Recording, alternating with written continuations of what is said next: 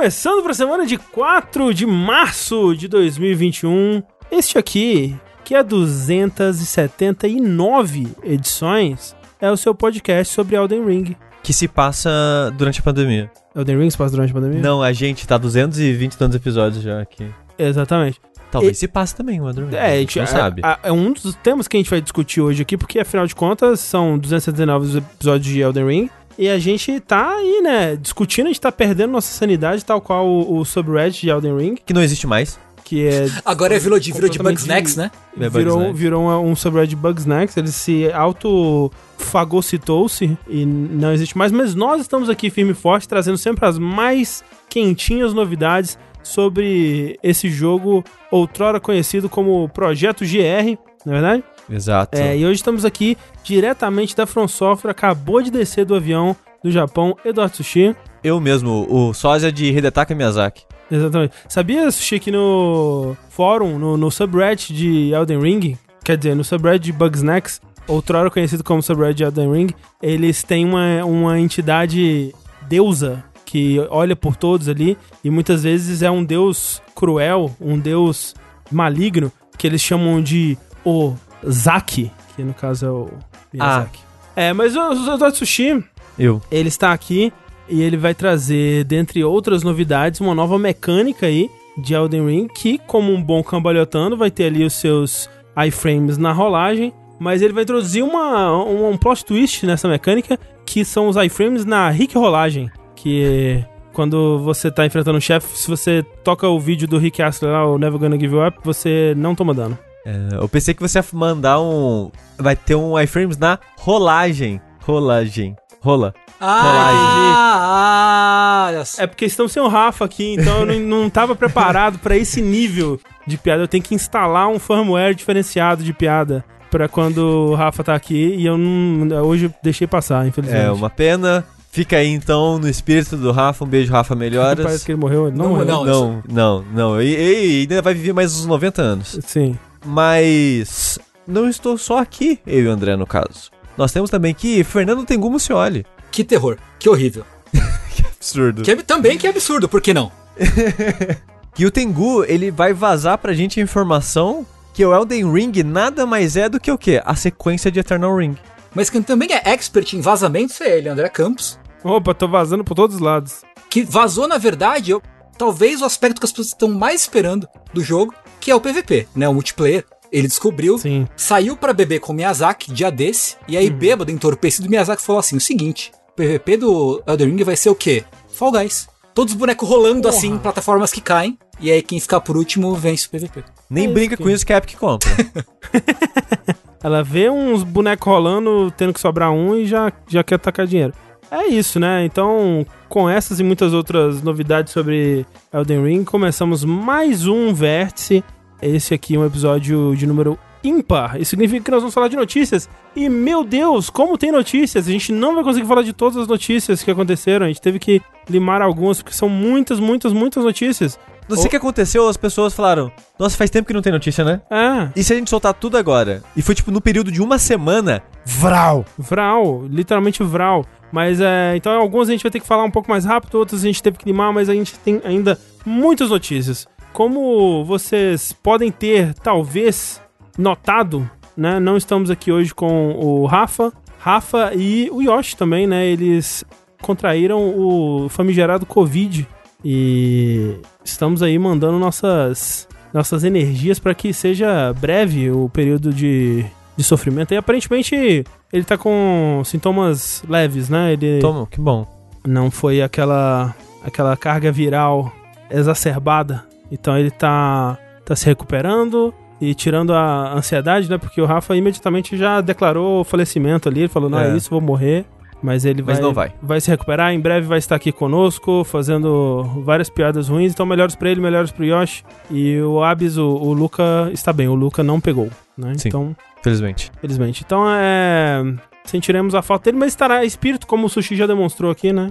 E antes da gente começar, aqueles avisos de sempre. o Vértice, como tudo que a gente faz aqui no Jogabilidade, é possibilitado graças a pessoas como você, que vai lá nas nossas campanhas mês após mês, contribui com valores a partir de um real, né? Um realzinho já ajuda bastante, mas se você puder contribuir com mais do que isso, nós agradecemos. E você também tem acesso a coisas mais legais. Então, contribuindo com 15 reais por mês ou dando o seu sub na Twitch, que é gratuito para você caso você assine algum serviço da Amazon aí, como o Amazon Prime, ou Prime Video, ou Prime é, Music, ou o que quer que seja aí, você tem o Prime Gaming todo mês pra você dedicar a um canal da sua escolha gratuitamente.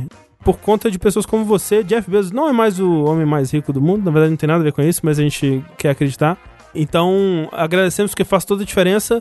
E quem contribui com 15 reais ou com o Prime Gaming aí, você tem acesso ao nosso grupo do Discord, né?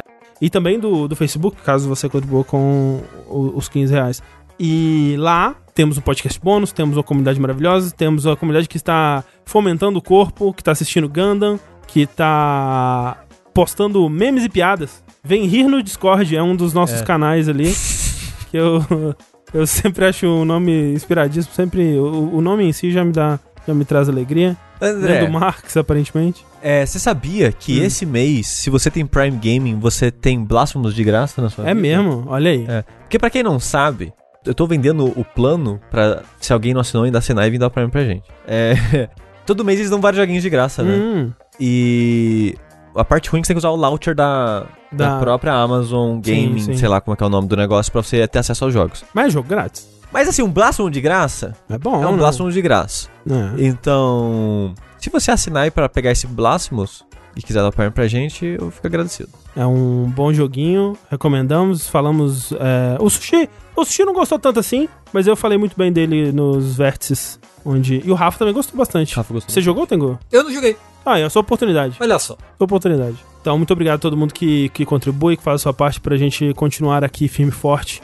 E lembrando também que, pra você que está aqui acompanhando conosco ao vivo, que isso aqui vira um podcast depois, então se você procurar por jogabilidade onde quer que você escute podcast, no Spotify, no Apple Podcasts ou qualquer aplicativo de podcast, você encontra não só o Vértice, mas todos os podcasts da casa, que são vários, que são diversos. E pra você que está ouvindo o podcast, que tal ir lá na twitch.tv barra jogabilidade, quarta-feira que vem, ou quinta-feira que vem, ou qualquer dia da semana, na verdade, porque temos lives todos os dias, e acompanhar aí um bons momentos conosco. Acontecendo coisas legais. O André tá estudando japonês com o Yu Hakusho. Isso é verdade. Uma jornada belíssima. É, duras penas ali, sofrendo bastante, mas, Bom, mas, ó, eventualmente chega em Do que eu lugar. assisti, André é um ótimo aluno, tá aprendendo muito bem. Tá lendo como um as. Kiragana katakana. Como um as. Isso, como um, o, o as, como a gente sabe, ele nunca sabe diferenciar o tá do T. ele é incapa completamente incapaz de diferenciar esses dois hiraganas. É, o jogo é só em Hiragana e Ele tem, Katakana? ele tem alguns kanji simples também, Ok. Aí que pega, né? mas é. E o Tengu, ele está montando a minha família no Dynasty Warriors. É ali. verdade, a filha do André com a, a Clarice já começou a É. conquistar seus próprios territórios ali, quase conquistando a China. Eu, queria dizer, parando Hum. pra pensar agora aqui, a gente tem um canal muito especializado, né? É muito É especial. muito peculiar as Muito coisas. peculiar. Tipo, o André tá numa série de aprender japonês ao vivo. E o Tengu criou a família jogabilidade no Dynasty Warriors, onde a gente tá dominando a China. Eventualmente, às vezes, a gente joga um fifinha, eu tô jogando fifinha com o Tengu agora. E- E, eu tô jogando Kingsfield, velharia da é. From Software, sei lá, sabe? E aí o Rafa joga Fall Guys. é, pois é. É todo o espectro, É, né? é, é. A gente só precisa de alguém que joga Minecraft e e Free Fire. Mas é isso, então vamos lá para as nossas notícias. Eu quero dizer, antes de mais nada, que hoje tá difícil aqui. Tá difícil, em especial, eu não sei, tipo, eu acho que. Não sei se bateu isso pra vocês também, por ter virado março. Bateu de uma forma diferente, assim. Além do fato da- das coisas que estão que estão rolando aí no mundo, né? Tá especialmente mais difícil de, de focar em videogames, né? E focar em, em- no que está acontecendo aí no mundo das, das diversões eletrônicas. Então, me perdoem se eu estiver meio avoado. Eu entendo, compartilho da opinião e eu acho que eu só não tô assim exatamente como você, e aí vou compartilhar um pouco de, um pouco de informação demais, talvez. Nunca é demais. Talvez eu só não esteja assim porque eu tomei a- comecei a tomar remédios pra isso recentemente, né? Com, obviamente com, com acompanhamento psiquiátrico e tudo mais. Que bom, Tego. Então, é, é- é assim, é completamente. pra mim, assim, bateu acho que talvez no mês passado, de janeiro pra cá, assim, bateu com mais força. E recentemente eu comecei a fazer acompanhamento com medicação. Então, assim, tem ajudado, assim, apesar de ser uma coisa recente. Dá, dá pra sentir alguma melhorazinha, assim. Então é. é eu acho que é assim, tá, tá foda, tá foda. Tá foda, tá foda, é, com tudo que tá acontecendo aí. Inclusive, tipo, é, coisas que a gente. Sei lá, eu acho que talvez seja importante citar, mas a gente acabou não colocando na pauta porque meio que não tem nem que dizer, né? Mas, tipo, o assassinato da jogadora de, de CSGO, né? A Sol e tal, tipo. Sabe, coisa que você fica pensando, velho, pra quê, sabe? Pra quê, sei lá, pra que tudo, né? Então, assim, a gente. É, de, de COD Mobile, desculpa, eu falei CSGO. Mas enfim, vamos pra coisas menos pesadas e que possam talvez tirar a nossa, nossa cabeça dessa realidade terrível.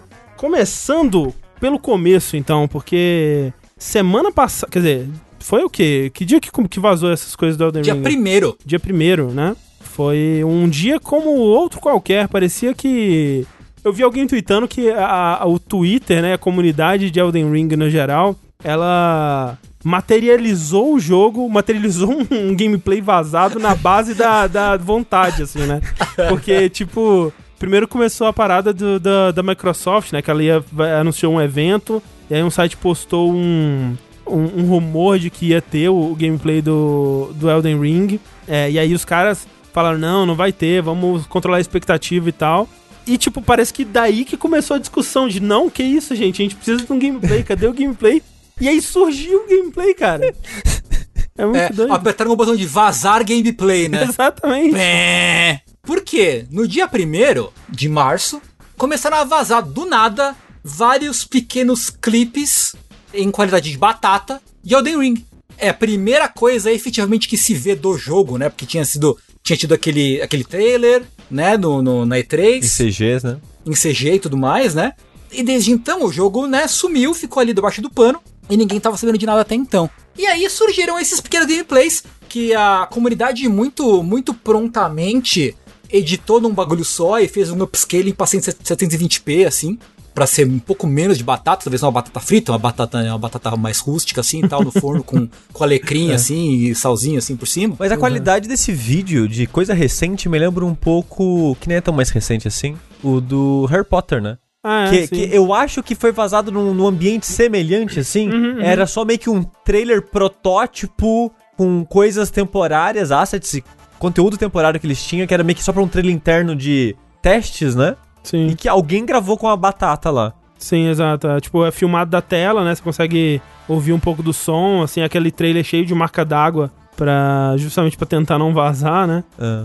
E foi, foi curioso, porque no, no dia, eu não lembro mais qual site que foi, mas postaram, é, um site postou falando, olha, tá rolando aí, tá circulando em, em certos é, círculos jornalísticos aí um vídeo vazado.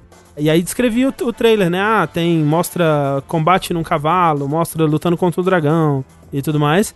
E aí, tipo, ué, esse vídeo tá por aí, né? Vamos ver.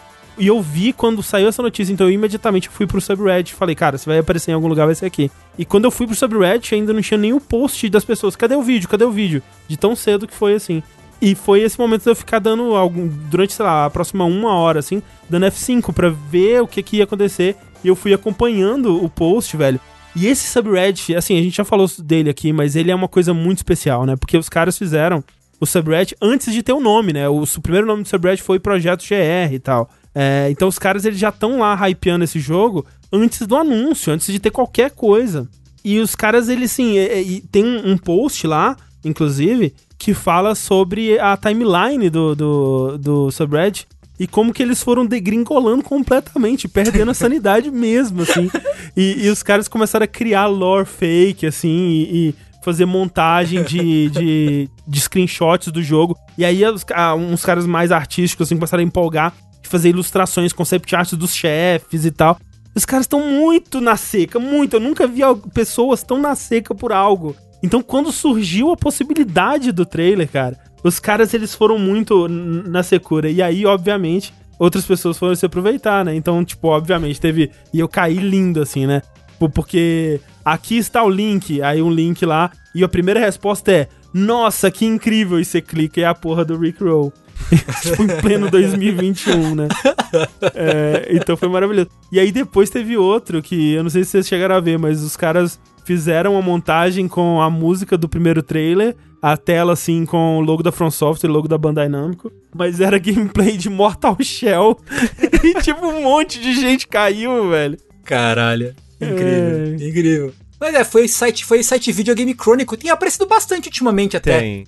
É Videogame Chronicle, né? Que, que ele ficou sabendo aí que caiu. Que inclusive eles falaram: ah, a gente tem o trailer, mas a gente não pode mostrar por questões, né? Legais. De, de bom relacionamento, legais e tal, né? Que ninguém quer se queimar com as empresas aí né, nesse momento. Mas assim, eu, eu não sei, pro bem ou pro mal, o que a gente viu nesse trailer, né? É um Dark Souls 4, vai. É, parece. É um Dark Souls com um cavalo. É mais Dark Souls do que eu tava esperando, eu acho, pelo primeiro trailer, sabe? É, pra mim também. É bem Dark Souls. Cara, tem Elite Night 7 Tem. no trailer. Não, tem o Home Soul Mass, né? Sim. Porém, aí entra que durante todo esse. Que tipo, foi muito louco. Eu acordei, tipo, meio-dia, uma hora, da, uma hora da tarde, e já tinha acontecido tudo isso. Uhum. Então eu fui acompanhando o grupo que a gente tem, das pessoas reagindo, aí fui ver o Twitter, e tudo já tinha acontecido, né, quando Uhum. acordei. Foi meio louco. E tinha alguns jornalistas ou pessoas da área ali comentando, vazando os GIFs, né, até alguém compilar no, num trailerzinho Uhum. mais coeso e tal. E o que uma das pessoas comentou, que aparentemente é uma das pessoas que tinha as informações por detrás, né, do Uhum. vídeo, falou que é um vídeo de um trailer de mais de um ano já. Isso, é uma build antiga. é. Então, provavelmente tem muito asset que é coisa temporária. Tipo, Sim. que é ah, reutilizado já do 2, é. Do 2 não, Arma, do né? 3 e armas. Eu, eu vi o pessoal do Extra Life eh, comparando as armas, né? Eles falaram, ah, muito desse equipamento aqui é igual ao do Dark Souls, sabe? É, 3 especificamente, né? É, do mui- 3, isso. Muita coisa do 3 especificamente. Ah. E eu sei, com isso em mente, que o jogo ele vai mudar talvez o estilo visual das roupas e tal um pouco. Mas o jogo ainda vai ser esse jogo, né? Sim. E eu confesso que eu estou decepcionado. Né? É. Porque com a mudança, com a guinada que eles deram com o Sekiro, que o Sekiro, apesar de eu achar que não é um Souls, o André acha que é. Sim. E tem essa discussão no geral na internet de pessoas que acham que, é, que acham que não é. E eu acho que esse é o ponto, sabe? Que ela tá aos poucos mudando o suficiente pra, pra gente ter essa discussão. Se, Aham. Será que é a mesma pegada? E esse é indiscutível. Tipo, vai ter cavalo, vai ser mundo mais aberto, mas o jogo ainda é, parece a mesma coisa, sabe? Ah, não sei, Sushi. Tipo, eu acho que ele pode ter um combate parecido, né? Que a gente vê muito do, do combate, né? Tipo, da rolagem, né? O tipo de inimigo e tal. Mas eu acho que com uma estrutura suficientemente diferente, pode a mesma, conclu a mesma discussão que rolou com o Sekiro rolar. Porque o que ele vai mudar é isso, né? Pelo que parece, né? É muito da estrutura. Ele parece que vai ser essa coisa mais aberta e com umas coisas de, de Sekiro aí adicionadas, tipo stealth, tipo pulo, né? Tem backstab. Back, é, tipo. Voltou o backstab no caso, né? Sim, então é sim. mais uma prova que é, mais, é bem mas, Souls. mas, por exemplo, tem uma parte que mostra o carinha andando agachadinho, né? É verdade, é verdade. E, e mostra partes dele pulando sem correr, então é uma coisa mais Sekiro também. Então, parece ser um. Um, Um híbrido. Um híbrido, assim, ao mesmo tempo fazendo uma coisa que eles nunca fizeram antes. Então, tipo, eu acho que segue nessa linhagem que eles têm seguido, né? Que, tipo, Bloodborne, ele muda umas coisinhas aqui, mas mantém também. O Sekiro, né? Eu acho que ele mantém mais do que o Sushi, por exemplo, mas ele faz o mesmo, né? Mas ele muda em outras áreas, ele muda mais no combate, no fluir do combate, o que que... Qual que é o objetivo do combate, no, no- no caso. E esse, ele parece que ele vai mudar mais na estrutura, que é algo que... É onde eles não mexeram tanto, assim, né? Porque o, o Demons era por fase, o Dark Souls era mundo interligado, e passou a ser mundo interligado a partir dali. Em alguns níveis variáveis, é, sim, né? sim, mas é meio que eles não mexeram tanto nisso desde o Demons, né? E, Sim. e eu não sei o que.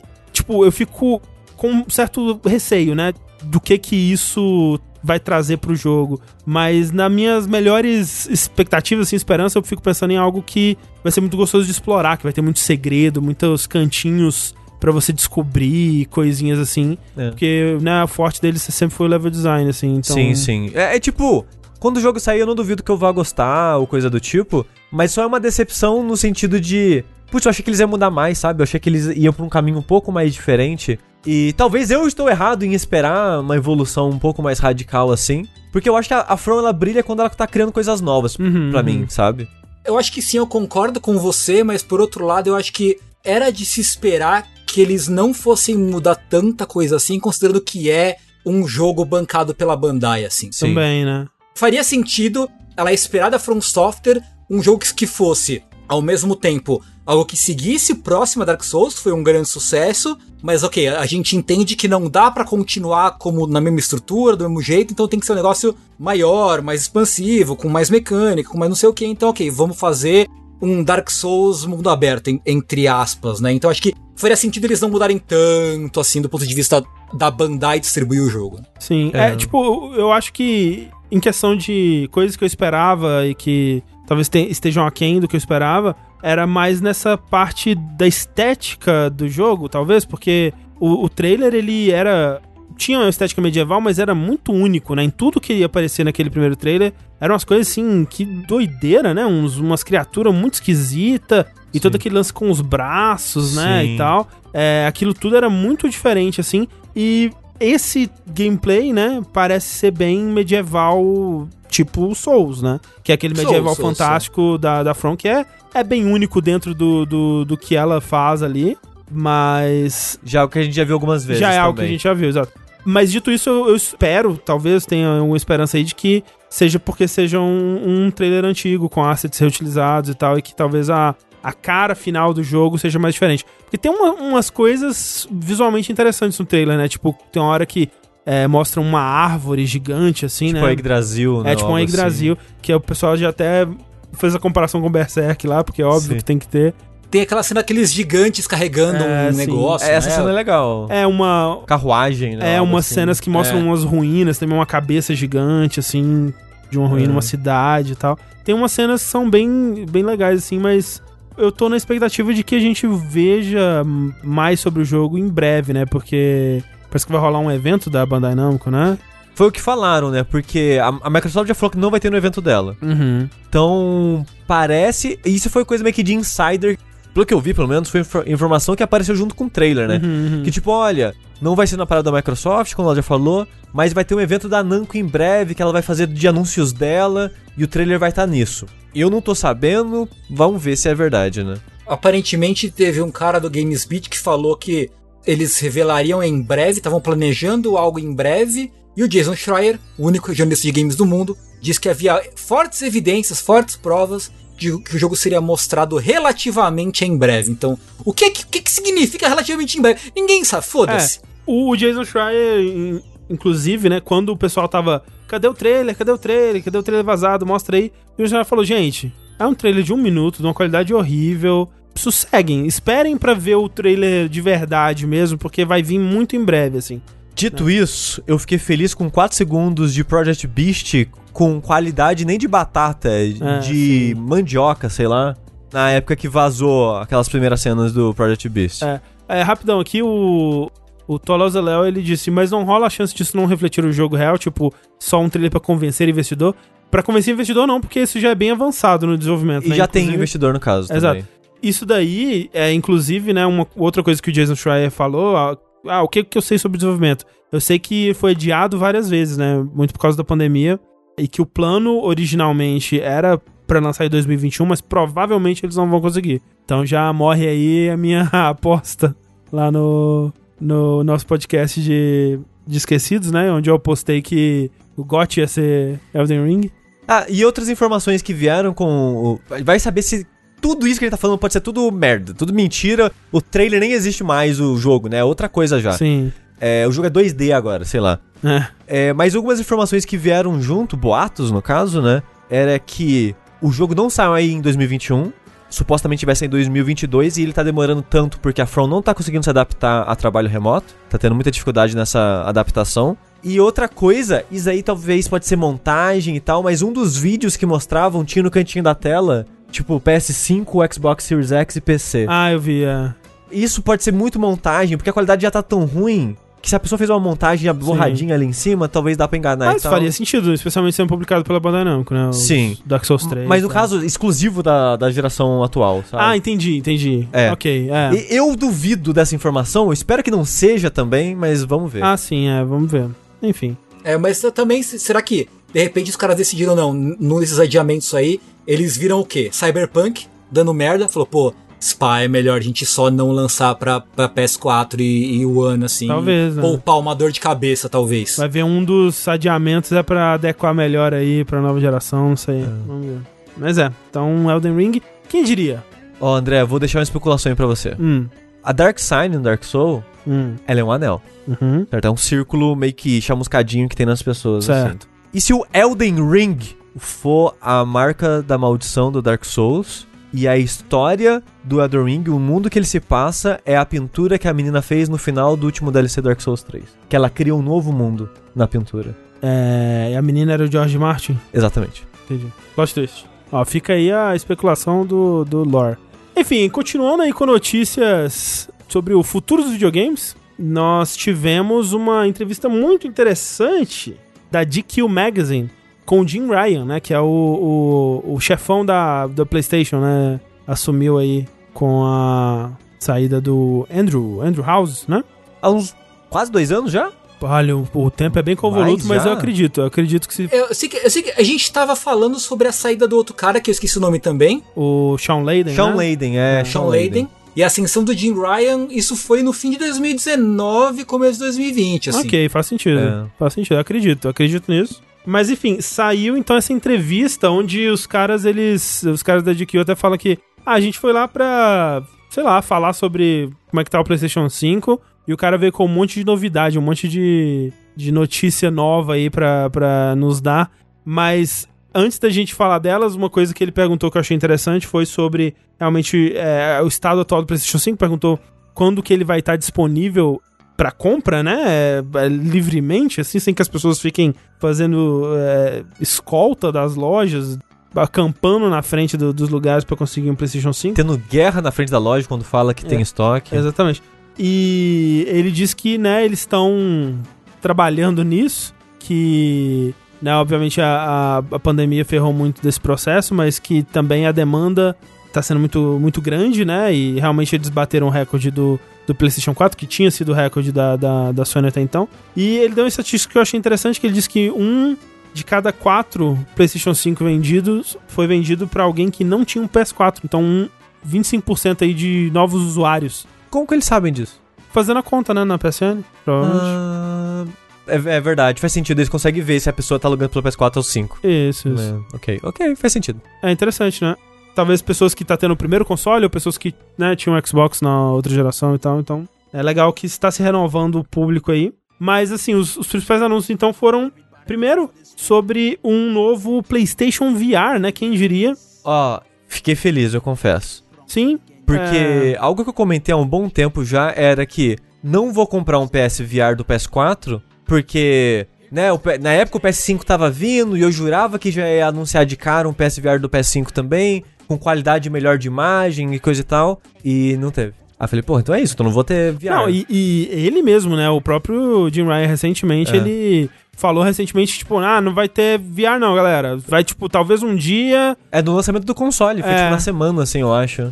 E, tipo, deu muito a entender que, ah, velho, sei lá, daqui a 10 anos a gente tenta de novo, não sei, sabe?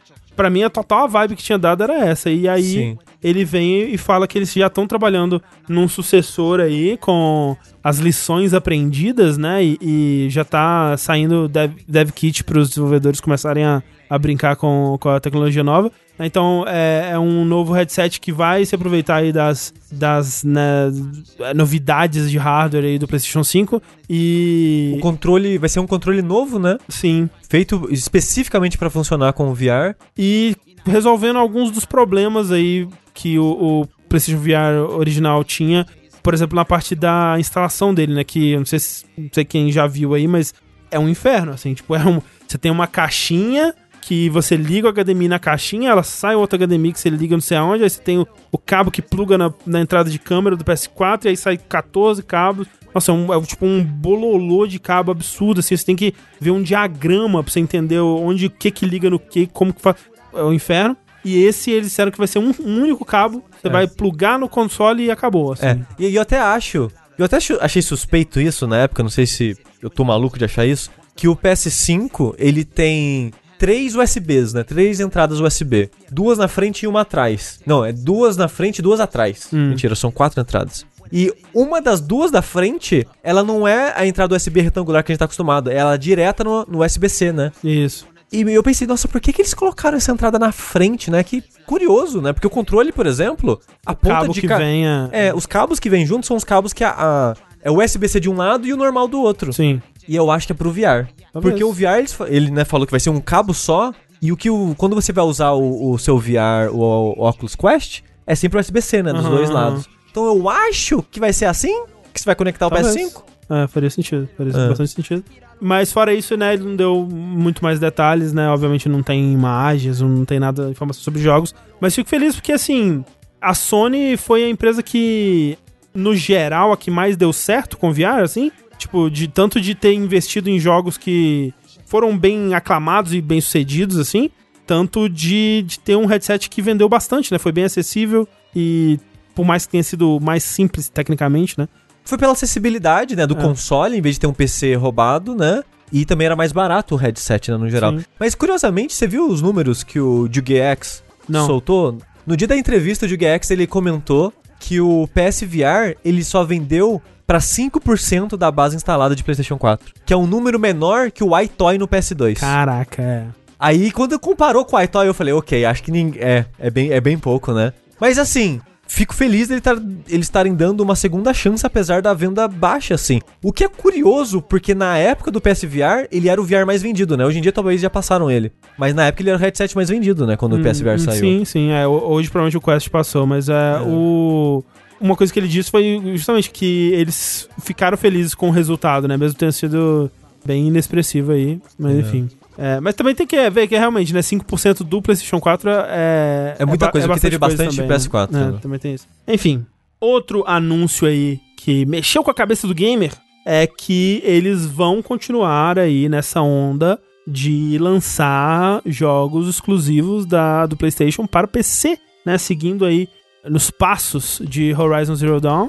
E eles vão começar a trazer jogos do catálogo do PlayStation 4 especificamente pro PC, começando com Days Gone, né? Days Gone foi o primeiro que eles anunciaram aí.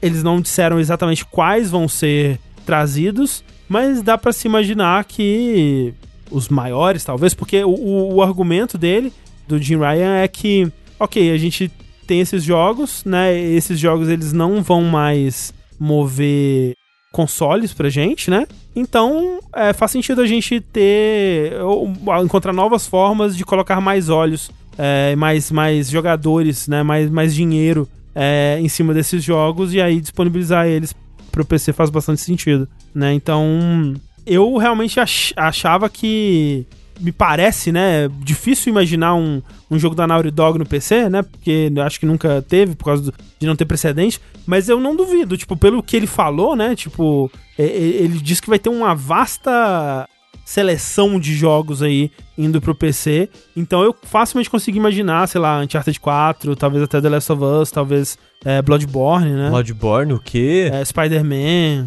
né, É, seria, seria muito bom. God of War. God of War, imagina. Cara, é, tipo, é, é assim, é muito doido. E, e o entrevistador, ele até fala sobre. Pergunta pro Jim Ryan, tipo, por que, que isso não foi feito antes, né? Por que, que isso nunca foi feito? E é meio que. Porque não se fazia? Tipo, nunca, nunca se considerou, né? A Sony nunca considerou fazer isso. Porque simplesmente não era o que se fazia, né? E, e precisa, talvez, de, de alguém novo no, no, no comando pra ver, não, isso aqui faz bastante sentido. E o outro fator é que os jogos de PS4 e PS5, né? Eles têm a arquitetura já de, de, de PC, né? Que é mais parecido com PC e, e, né, fica mais fácil de, de portar. Mais fácil naquelas, porque o porte de Horizon veio daquele jeito, né? Mas é, o Jim Ryan disse que ficou satisfeito com a performance do. Não com a performance do jogo enquanto ele roda, mas com a performance financeira do Horizon no PC. E um fator que foi importante, né? Porque ficou claro nessa entrevista que o, o Horizon foi meio que eles colocando o pezinho na água pra ver o que acontecia, pra ver é, os resultados disso, é que não houve uma reação adversa da comunidade, não houve uma rejeição dessa ideia expressivamente pela comunidade, né? Então é curioso que eles considerariam isso, né? Mas faz sentido, né? Faz sentido que se muita gente se manifestasse contra, é, talvez pegasse mal pra imagem PlayStation. Óbvio que a gente viu, né? Muita gente já tacando fogo nos exclusivos e o PlayStation não é mais a, Me traiu. a minha marca favorita e tal. Mas eu acho uma notícia ótima, cara. Eu acho. Não, é excelente, porra. Taca o CJ no, do God of War aí, dando porrada no. Bota, bota o, o Shrek no Bloodborne. Isso. É. Caralho, o Shrek como o Cleric Beast Isso. gritando e dando um tapa na sua cara. Isso. O Shrek é o, é o homem do saco lá que te leva pra. Pro, do, que te prende lá e leva pra cadeia lá depois.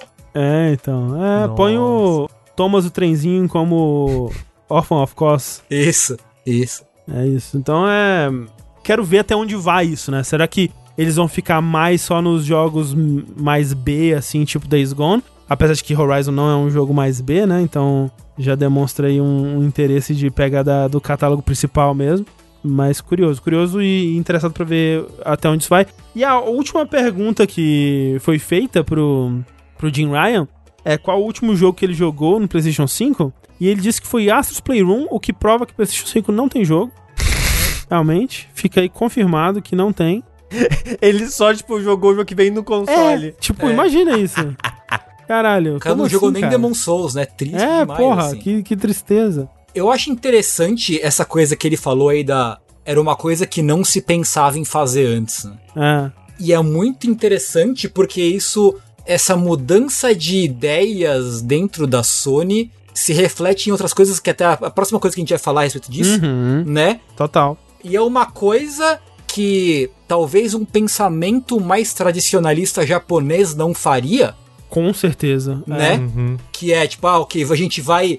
Entre muitas aspas, de novo, a gente vai abrir mão do valor de exclusividade da nossa marca e liberar, né? Abrir a porteira pro PC. Né? A, gente, vai- a gente vai abrir mão dessa, dessa exclusividade de marca. e Desse, desse, a gente vai correr o risco de perder a potência da marca pra, né, pra, pra liberar aí o acesso aos jogos. Que é uma mentalidade bem liberal, assim, né? Bem pra Fentex. Não, e, tipo, é, eu tava vendo, eu acho que era o. é, o Maximilian Dude falando sobre por que que o. Por que, que o Japão não usa GGPO, não usa Rollback, rollback, é. né? É, é, tecnologia de rollback pra um, online. Por que, que o, modo online dos jogos de luta japoneses é tão ruim é, até hoje? E ele tava falando um pouco disso também, tipo, essas empresas japonesas, elas têm muita resistência em colaborar com outras tecnologias, né? Tipo, pra usar coisas que não são eles que fizeram, né? Então, hoje em dia as empresas estão se abrindo para usar uma Unreal Engine, para usar outras outros firmwares, né, de outras empresas e tal, e até, né, usar a plataforma de outros de outras empresas, mas por muito tempo, né, se você tinha tem a condição de fazer sua engine, de ter a sua plataforma, de ter a sua tecnologia, né, por que que você vai usar de outro, né? E com certeza, com certeza, tipo, esse desapego da Sony com o Japão é o que tá trazendo coisas boas, como jogos é, exclusivos do PlayStation no PC, mas também está trazendo coisas ruins, né? Exatamente, né? E um dos reflexos é algo que a gente já tá vindo ver há um bom tempo, né? Porque eu acho. Nos primeiros meses assim do Jim Ryan, a gente já começou a ver umas mudanças e o Tengu até já na época começou a falar que era a Sony Ocidental tomando posse, né? Uhum. Da, da situação toda, o golpe europeu É, aí, exato. Conspiração europeia. conspiração Isso. europeia, exatamente, que agora já basicamente tá se comprovando que a Japan Studios, que Uhum. era o estúdio principal, digamos assim, da Sony no Japão de desenvolvimento, que É o primeiro estúdio da Sony, né? Tipo, ele foi fundado antes até do PlayStation sair, cara. Tipo, é um estúdio que existe desde 93, velho. 90, Exato. 93, bicho. Que, É que lou- que isso. loucura, que loucura. É. Que, tipo, ao longo dos anos a gente foi vendo cada vez menos jogos vendo de lá, mas ainda era um, um estúdio de suporte muito importante, né? Uhum. Por exemplo, Japan Studios, o nome Japan Studios aparece na abertura de Bloodborne. Sim, Por- sim. Porque foi a Japan Studios que serviu ali como a, a, digamos, a produtora né, do Bloodborne, quem fazia essa ligação da empresa Sony Mãe e PlayStation ali com a From Software. E a Japan Studios, no geral, ajudava a dar suporte pra quem precisava do suporte pra usar o console, né? Que era muito importante no PS3, por exemplo. Sim, total. Tipo, e você vai ver o logo deles em jogos tipo o The Last Guardian, por exemplo, né? É, foi Japan Studios com a Gen Design, né? Que é o estúdio do, do Fumito Ueda. É realmente quando você volta pela história PlayStation aí, né? Você vai voltando lá pro PlayStation 1. É, o que você tinha naquela época lá de é, jogo first party era tudo Japan Studio, né? Então se você vê Parapa the Rapper, você vai pra Jumping Flash, você vai pra Vib Ribbon, é, É. Apescape, É. tudo isso é Japan Studio. Sim, aí mais pra frente tem, sei lá, Siren no PS2, Sim. no PS3 e no Vita, né, no caso. O Gravity Rush, que é do mesmo Gravity criador Rush. do, do Siren também, em Silent Isso, Hill, isso. né? O, no PS4 a gente tem o maravilhoso NEC, né? É, Isso. Tudo isso aí é, é- são frutos do Japan Studio. Além de toda essa parte que o Sushi falou, né? De, de, de servir como um estúdio de suporte, né? Porque eles tinham essas divisões internas, né? Então você tinha o Team Siren, né? Que depois virou Team Gravity, que é o pessoal do Siren e do Gravity Rush, que é a equipe original do. Muitos da equipe original de Silent Hill, né? Que era o, o Team Silent na época. Você tem o, o Team Asobi, que a gente vai falar mais em breve. Você tem o- uma parte de negócios, uma parte de localização de jogos e uma parte de ajuda de, de desenvolvimento externo, que eles chamam, né? E essa parte era onde a maior parte do trabalho era feito, na verdade, porque eles se viam muito como esse estúdio de suporte. Se você vê a lista de jogos que o Japão Studio trabalhou ao longo dos anos, na época do PlayStation 2 e PlayStation 3, era tipo 30 jogos por ano, assim. No, no, no PlayStation 4 foi, foi dividido, foi, foi reduzido pra uns 10 jogos por ano, mas ainda é muita coisa, sabe? Então os caras estavam ali é, realmente pra todo, todo jogo que era exclusivo pra uma plataforma da Sony, provavelmente tinha a mão do, do Japão Studio ali de alguma forma, né? Sim, às, às vezes talvez em localização, às vezes em produção, às vezes em Uhum. suporte técnico. É, era, era um estúdio com muitos braços, e, e essa é a parada, né? Que esses braços estão sendo reduzidos e limados é, com essa transição. Porque o que aconteceu? Antes da Sony confirmar o que ela estava fazendo, vazou essa informação, né? Uhum. Que insiders chegaram, se não me engano, na Video Game Chronicles de novo, com informações privilegiadas aí de pessoas de dentro da Japan Studio, falando, ou estão demitindo geral aqui e estão passando o rodo e vai basicamente virar subteam. E depois a Sony, quando oficializou o que estava acontecendo, acho que foi no mesmo dia, no dia seguinte, Uhum. foi pouco tempo depois, ela falou com outras palavras mais leves, mas era basicamente isso que ela estava fazendo. Ela estava realocando os profissionais de suporte e de, sei lá, de marketing e de produção e essas coisas pra Localização. localização para outros estúdios, para É, tipo, outros lugares. Pra, porque eles criaram esse o novo PlayStation Studio. né? É, o PlayStation Studio, que foi um selo que eles criaram ano passado, que vai se ver como esse estúdio guarda-chuva, né, pra, É. pra todos esses first parties da Sony. E Isso. vão estar sendo realocados pra aí, né? Então, é a parte administrativa. É. No caso, foi realocada, né, para pro PlayStation aí que a gente tava comentando. Porém, a parte de desenvolvimento, pelo que falou, a grande maioria foi demitida. E isso você que consegue ver com o tempo, porque no final do ano passado, o pessoal do, do Team Gravity, ou Silent, Uhum, ou Siren, né, que muitas dessas pessoas são as mesmas, que no caso aí vem o, o criador é o Keishiro Toyama, eles no finalzinho do ano passado eles lançaram né, o trailer do estúdio. A gente até comentou aqui nas Aham, notícias, aham. né, que é o estúdio Bokeh Isso. que já, já anunciaram que estão trabalhando num jogo de terror, com previsão para mais ou menos 2023 e tal. E eles saíram, tipo, no final do ano passado. Durante a. Como é que é mesmo, Tengu? Conspiração A europeia. conspiração Co- europeia. Exatamente, durante a conspiração europeia. E aí, o que aconteceu mais recentemente foi, tipo, sei lá, umas duas semanas antes desse anúncio. Eu até mandei no grupo, tipo, que eu fiquei meio chocado. Que o, o Masaki Yamagiwa. Ele deixou a Sony. E quem é esse cara, você está se perguntando? É o nome que Quem eu... é esse cara, Sushi? É o nome que eu só fui ficar mais familiarizado de um, dois anos pra cá. Mas é o quê? Produtor do Bloodborne, Uhum. produtor de Nioh 1, produtor de Nioh 2, produtor de Tokyo Jungle. Opa. Ele era um produtor da da Japan Studio que fazia essa ponte com outros estúdios, outros projetos. Uhum. Então, era o cara que bancava a treta, sabe? É Era o cara que garantiu investimento pra esses jogos existirem, continuar, Sim. continuarem existindo, né? E é muito interessante que eu conheci ele por causa do Nioh 2. Que na época do lançamento do Nioh 2 teve um vídeo de entrevista com ele. Tipo, que era tipo. Eu acho que talvez foi até no Arquipel. Que era tipo o diretor do jogo e esse produtor jogando o Nioh 2 e Hum, com- comentando, sei, sabe? sei. E falando sobre o processo de produção, qual que é o papel dele, coisas do tipo. Aí eu fui ver quem era esse cara, vi todo o histórico dele e eu, porra, é um produtor que fez muitos jogos que eu gosto demais. E ele saiu da, do Japan Studio, mas disse que pretende continuar na área de jogos, a gente não sabe pra onde que ele vai. Talvez pro Bokeh Studio É. aí. Mas aí, agora fez sentido, né? Porque, sei lá, duas semanas depois chegou essa notícia que tava tudo mudando. E eu tava com muito medo do Asobi Team acabar nisso. E, infelizmente, é o único tu- é, parte de desenvolvimento do Japan Studio que vai continuar vivo. Mas felizmente, pelo menos, vai continuar o Team vivo, sabe? O que eles têm feito recentemente é tudo muito bom, né? É, eu não joguei Gravity Rush, o pessoal que jogou ama Gravity Rush, é, mas talvez eu devesse, né? Porque realmente, principalmente o 2, o pessoal fala muito bem. Mas o. Realmente, da- das coisas recentes do, do Japan Studio, o que eu mais gostei realmente foi o que veio da Sobitinho, assim, de longe, né? Tanto que é, Astros Playroom, o Astrobot Res- Rescue Mission e tal.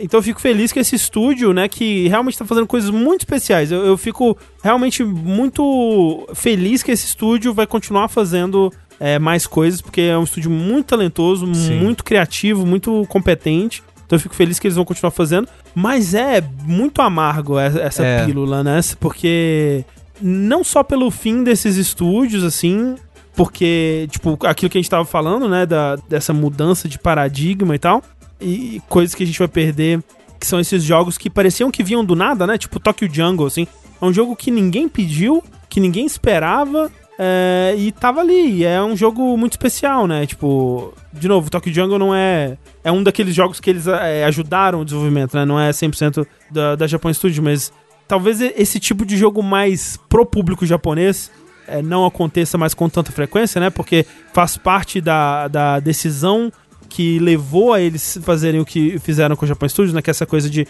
A direção do Japan Studios queria se focar mais em lançamentos para o público japonês, enquanto a Sony está mais interessada é, nesse tipo de jogo para o mercado global, né? E isso é bem, bem triste, sabe? Porque são muito especiais, né? Esses jogos Que são o que eles querem ser sem tentar Exato. apelar pra um público gigante e massivo, sem, né? sem pensar primeiro no, no, né, na- na- no público, né? É, É. óbvio que todos, todos no, né, tem que pensar, todos têm, É. são, são pensados como negócios, mas tem esses jogos que eles parecem mais espontâneos, sabe? Tem uma carinha mais... Caralho, né? Que, que joguinho esquisito, olha que coisa doida. Patapom, quem teve a ideia de Patapom, sabe? É Locoroco, Patapum, essas coisas. É. aqui. Parar pra The Rapper, cara. É, pois é, Parar cara. pra The Rapper. Então, é triste, mas é aquela coisa. O objetivo deles com essa mudança no Japan Studios é meio que fechar essa parte de desenvolvimento toda, né? Tipo, tirar é, é, esses jogos fora os do Asobi Team não vão ser mais desenvolvidos, mas todas as outras partes de localização e até a parte de desenvolvimento externo, né, essa parte de dar apoio aos outros estúdios e tudo mais, isso tudo vai continuar acontecendo. Talvez, né, com menos pessoas competentes como esse cara que saiu aí. É, mas isso tudo vai continuar acontecendo sob o selo agora do PlayStation Studios, né? Então, muita coisa vai mudar, o Asobi Team permanece o mesmo, mas o resto realmente foi todo mundo embora. Uma pena. Uma pena. Mas continuando então nas notícias do PlayStation, Sushi, o que, que aconteceu por aí?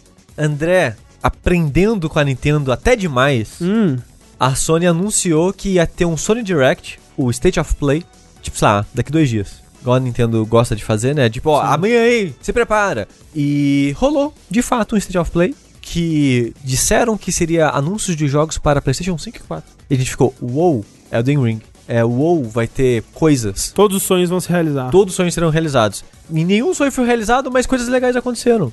A gente não vai falar tudo aqui por detalhe, porque como vocês viram, a gente já tá em uma hora em duas notícias. Isso, É, Então a gente teve aqui o Kina de novo, Sim. aquele jogo que parece algo da Pixar, né? Sim. Mostrou mais um pouquinho dele, continua bonito, continua interessante. Quero ver o que vai ser isso daí. Quero. A gente teve o anúncio de um jogo novo, André, Ai, meu Deus. que nasceu, o Rafa devia estar aqui, que nasceu pra ser piada no Brasil. Putz, é. O Sifu, Grande Sifu. Grande Sifu, que é o novo jogo do estúdio que fez Absolver, né? Que era aquele jogo meio cambalhotando, só que com foco em combate melee, meio Kung Fu assim. Na verdade, era vários estilos de lutas, né? Mas é esse jogo sobre artes marciais aí. Que tinha as ideias interessantes, mas eu não gostei tanto no final. Mas esse jogo parece bem legal, hein? Esse foi. É, então, ele parece ter ah, mecânicas parecidas, né? Mecânicas de, de combate melee, assim, bem focado em né, defender e, e onde você vai atacar e, e combos customizados e aquela coisa toda. O- no trailer que eles mostraram tem uma vibe old boy, né? Que É, o sai- é, o é o- é a luta do corredor, né? É, Tem até o ângulo horizontal isso. no corredor. Ele sai num corredor assim cheio de, de gente. Tem uma coisa interessante que eles mostram do, do cara caindo no chão e acordando mais velho, né? Sim. É. Que, que é bem próximo do Cronos, né? Que eu comentei há uns Isso. meses atrás, que toda vez que você morre, você volta mais velho. E eles falaram, né, depois, que conforme você envelhece, você vai ganhar novas habilidades. Que assim como no Cronos, todo, a cada 10 anos que você passa de personagem você ganhando novas habilidades passivas, né? Sim. E assim, acho que o principal desse jogo é esse maravilhoso nome.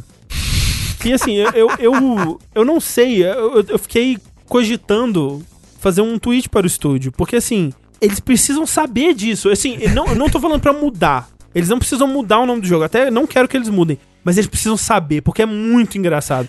E assim, Sifu é ótimo. Mas quando saiu a demonstração e na PlayStation Store estava escrito Sifu Demo, ah, cara, não é possível, velho. É, aquilo era uma, só uma montagem, mas vai ser assim. Ah, não, não tem um demo? Não, não era só Ah, uma cara, montagem. só uma montagem, Mas vai ser assim, Mas André. vai ser, vai ser. Vai Se ser. tiver um demo, precisa lançar um demo. Ai, meu Deus do céu. É, é incrível. É, é isso, é, tudo que a gente precisa. demais. É bom demais. É, é, é... é, meu, o brasileiro, ele... É a parábola chota na cama. A pessoa tem que saber. Exatamente. A gente precisa levar essa informação pra eles, pra eles saberem, né, que isso está acontecendo. Outra pérola que veio aí, na verdade a gente não sabe muito bem o que esperar, é mais informação do Solar Ash, o novo jogo do estúdio que fez o Hyper Light Drifter, Isso. que é um jogo É um jogo. que coisas aconteceram. Sim. Você coletou coisas e uma espada gigante no céu acendeu luzes, que me fez lembrar um pouco de Pathless, mas é um, é um jogo. É, ele parece bem. é, Tipo, pra quem jogou o Hyper Light Drift, ele não tem muito a ver assim. Não, ele é- agora é totalmente 3D, né? Isso. Com muito foco em velocidade, apesar que esteticamente ainda é bem marcante, cores fortes, vibrantes. É, ele tem uma paleta de cores é, vibrante e tal, assim, mas eu- o que eu gostei do que eles mostraram foi essa coisa da movimentação, né? Que mostra é, o personagem pegando uns orbes, assim, e conectando movimentos, e parece um jogo que quando você tá fluindo pelo mundo dele, parece muito é, gostoso de jogar. Me lembra Path, The Pathless nesse sentido, realmente, mas ele parece ter mais mecânicas, né? É, ele tem mais. Ele tem combate. Aqui The Pathless meio que não tem combate, né? Exato. Esse jogo me tem um cheirinho, sabe do quê? Hum, Prince of Persia 2008. Uau. olha tá aí. ligado? Que, eu go- que é um jogo É. que eu gosto muito, Sim. inclusive. Meio que uma coisa meio Prince of Persia 2008, meio Jet Set Radio, assim, um tiquinho, É. né? Que mostra muito. Sim, sim. Ele é muito focado em você ir concatenando movimentos pra manter velocidade, pular e na meio que. Pra que a navegação seja uma coisa natural, assim, bem fluida, Aham, né? Enquanto ele vai pegando os itens, até, até quando ele para pra combater, continua, né? É como se ele não parasse de verdade pra combater, né? Então pare- pareceu, por esse lado, pareceu interessante. Eh, Eu não joguei o Hyper Light Light Drift, então nem sei o que esperar, assim, de- desse jogo, mas pareceu É. interessante, pelo menos. Tem uns momentos onde ele tá subindo, andando em cima de um, de um monstro gigante que lembra um pouco Shadow of the Colossus, assim. Eu, eu tô curioso, tô interessado. Eu só não sei, cara, tipo, eu não sei se é a parte do, do, do jogo que eles mostraram, mas o cenário em específico, assim, eu achei meio genérico, assim. Me pareceu, sei lá, um, um mundo de No Man's Sky, assim, sabe? Uhum, uhum, uhum. Mas, sei lá, talvez seja o que eles mostraram. Pareceu meio que abstrato demais, só umas coisas flutuando, assim. Não sei. É, não me chamou muita atenção nesse sentido, mas, né, fica aí a esperança pro jogo completo. É, o último jogo de nota que a gente vai dizer aqui, teve vários outros anúncios, mas o último que a gente vai falar brevemente antes de falar do, do prato principal é Deathloop, mais Deathloop. Mas Deathloop. Mostraram que tem morte e tem loop. Tem morte e tem loop. E tem É. uma música maravilhosa. A música do Ah, trailer é é incrível. verdade. Foi a coisa nova do trailer, foi a música. É, foi muito legal. Assim, com esse trailer, né, a gente falou que não ia entrar em muitos detalhes, então eu vou tentar não entrar em muitos detalhes, mas eles. Eu convido os ouvintes a irem é, assistir um vídeo com o diretor do jogo. É, e acho que saiu uma matéria, talvez na IGN, onde eles falam sobre a estrutura do jogo. E essa, pra mim, era a coisa mais misteriosa, Obscura, né? obscura do jogo, porque a gente. Peraí, é um roguelike, é multiplayer? Que porra é essa? Que jogo desgraçado é esse? E não, ele é um jogo. Ele tem um elemento multiplayer, mas ele pode ser jogado completamente single player. O elemento multiplayer é que tem esses dois assassinos, né? Tem o, o cara que você joga e tem essa mulher que tá tentando caçar ele. É, a- essa mulher ela pode ser jogada por outro jogador, mas não necessariamente. E essa mulher ela tem umas habilidades que lembram um pouco as habilidades de, de, de Prey, onde você pode se disfarçar de objetos, se disfarçar de outros NPCs e tal, assim. E o cara ele tem essas habilidades que lembram muito Dishonored e tal. É, não, é ter, que ele tem, um te- ele tem o tentáculo do Dishonored 2, né, de meio que se puxar pra direção do lugar. Isso. E aí tem esse loop de tempo onde o dia ele se, ele se reseta e você tem esse dia dividido em várias fases, que são na verdade os momentos do dia, tipo manhã, tarde, tardezinha e noite, sei lá. E esses períodos você escolhe quando você vai passar de um pro outro, então não tem um tempo real correndo, e nesses períodos você meio que escolhe o que você quer fazer. E o que você quer fazer é explorar essa ilha e entender os itinerários de todo mundo pra você ter informação suficiente pra você eventualmente fazer um loop perfeito, onde você vai matar todos os seus alvos de uma vez só pra quebrar o Death Loop. Né? É, você tá dizendo pra mim então que ele é um Hitman gigante. Ele é meio que um Hitman gigante com um Dishonored, com um Prey, assim, né? Com coisas de, de Immersive Sim, assim, com a estrutura de Immersive Sim. Eu fico ainda é, com medo de como que vai se dar essa repetição, né? Se não vai ser muito chato você repetir várias, várias vezes é, as mesmas coisas. Mas eu tô bem interessado, cara. Eu não achei que eu fosse ficar tão empolgado pra esse jogo que ficou meio que aquela coisa assim, cara, toda conferência parece que tem um trailer desse porra desse jogo, não aguento mais, só sai. Mas como dessa vez foi a vez que eu entendi ele, eu tô bem empolgado, assim. É, eu ainda não sei exatamente o que esperar desse jogo, não sei se eu vou gostar dele, mas a Arkane é um estúdio que, no geral, eu gosto muito das coisas que ela faz. Então, é, é- é aí que eu dou boto fé na parada. Exato. Mas vamos lá então pro prato principal, Sushi. O prato principal, André, você lembra?